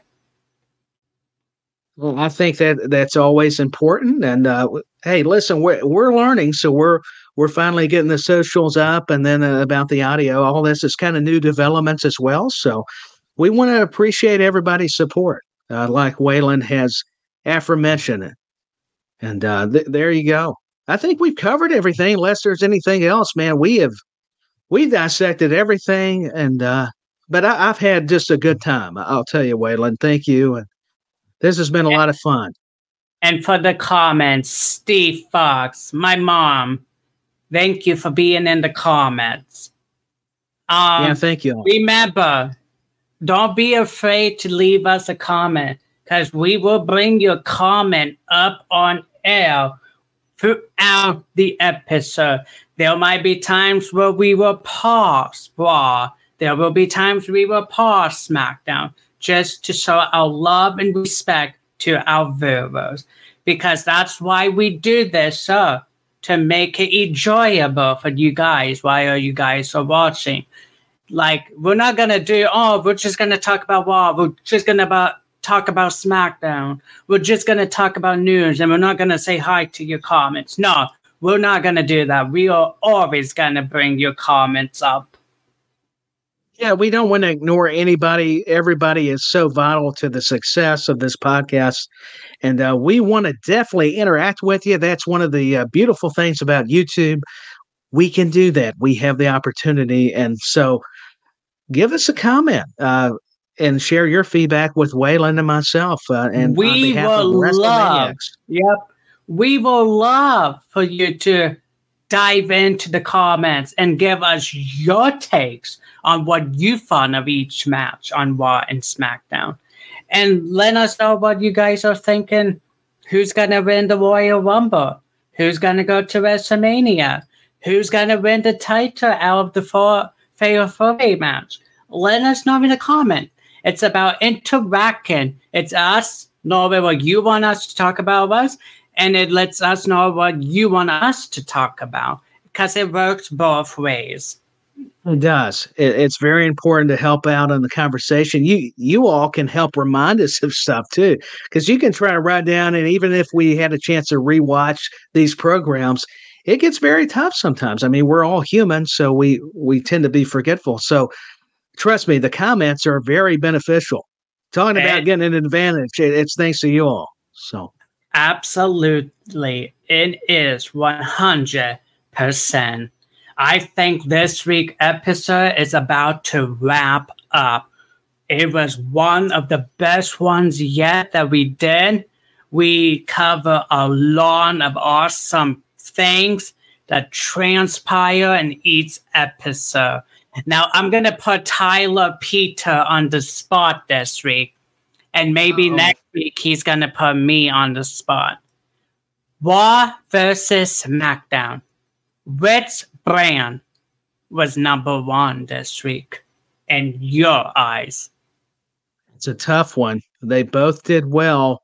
I've got to give it a little bit to SmackDown this week, just due to damage control, the bloodline stuff, Randy Orton uh, even though I enjoy the the Punk Drew McIntyre stuff to open up Raw, and and and Cody Rhodes and Shinsuke, uh, you know, was good, and, and a lot of the women's matches, and Nia Jax and Rhea. Now that I think about Raw, but I don't know. I, I just I got to favor SmackDown All this right. week, anyways. There you go, everyone. Tyler says SmackDown was number one this week in the WWE programming. All right, everyone. Acknowledge me. I'm surprised my go. mom's not in the comments. She will. Woo. But anyways, guys, until next week, this wraps up WrestleManiacs episode five. That's the finisher for WrestleManiacs with Waylon and Tyler this week. Be sure to ring the bell for another brand new episode that you'll soon enjoy regarding the news and highlights from WWE. See y'all next time.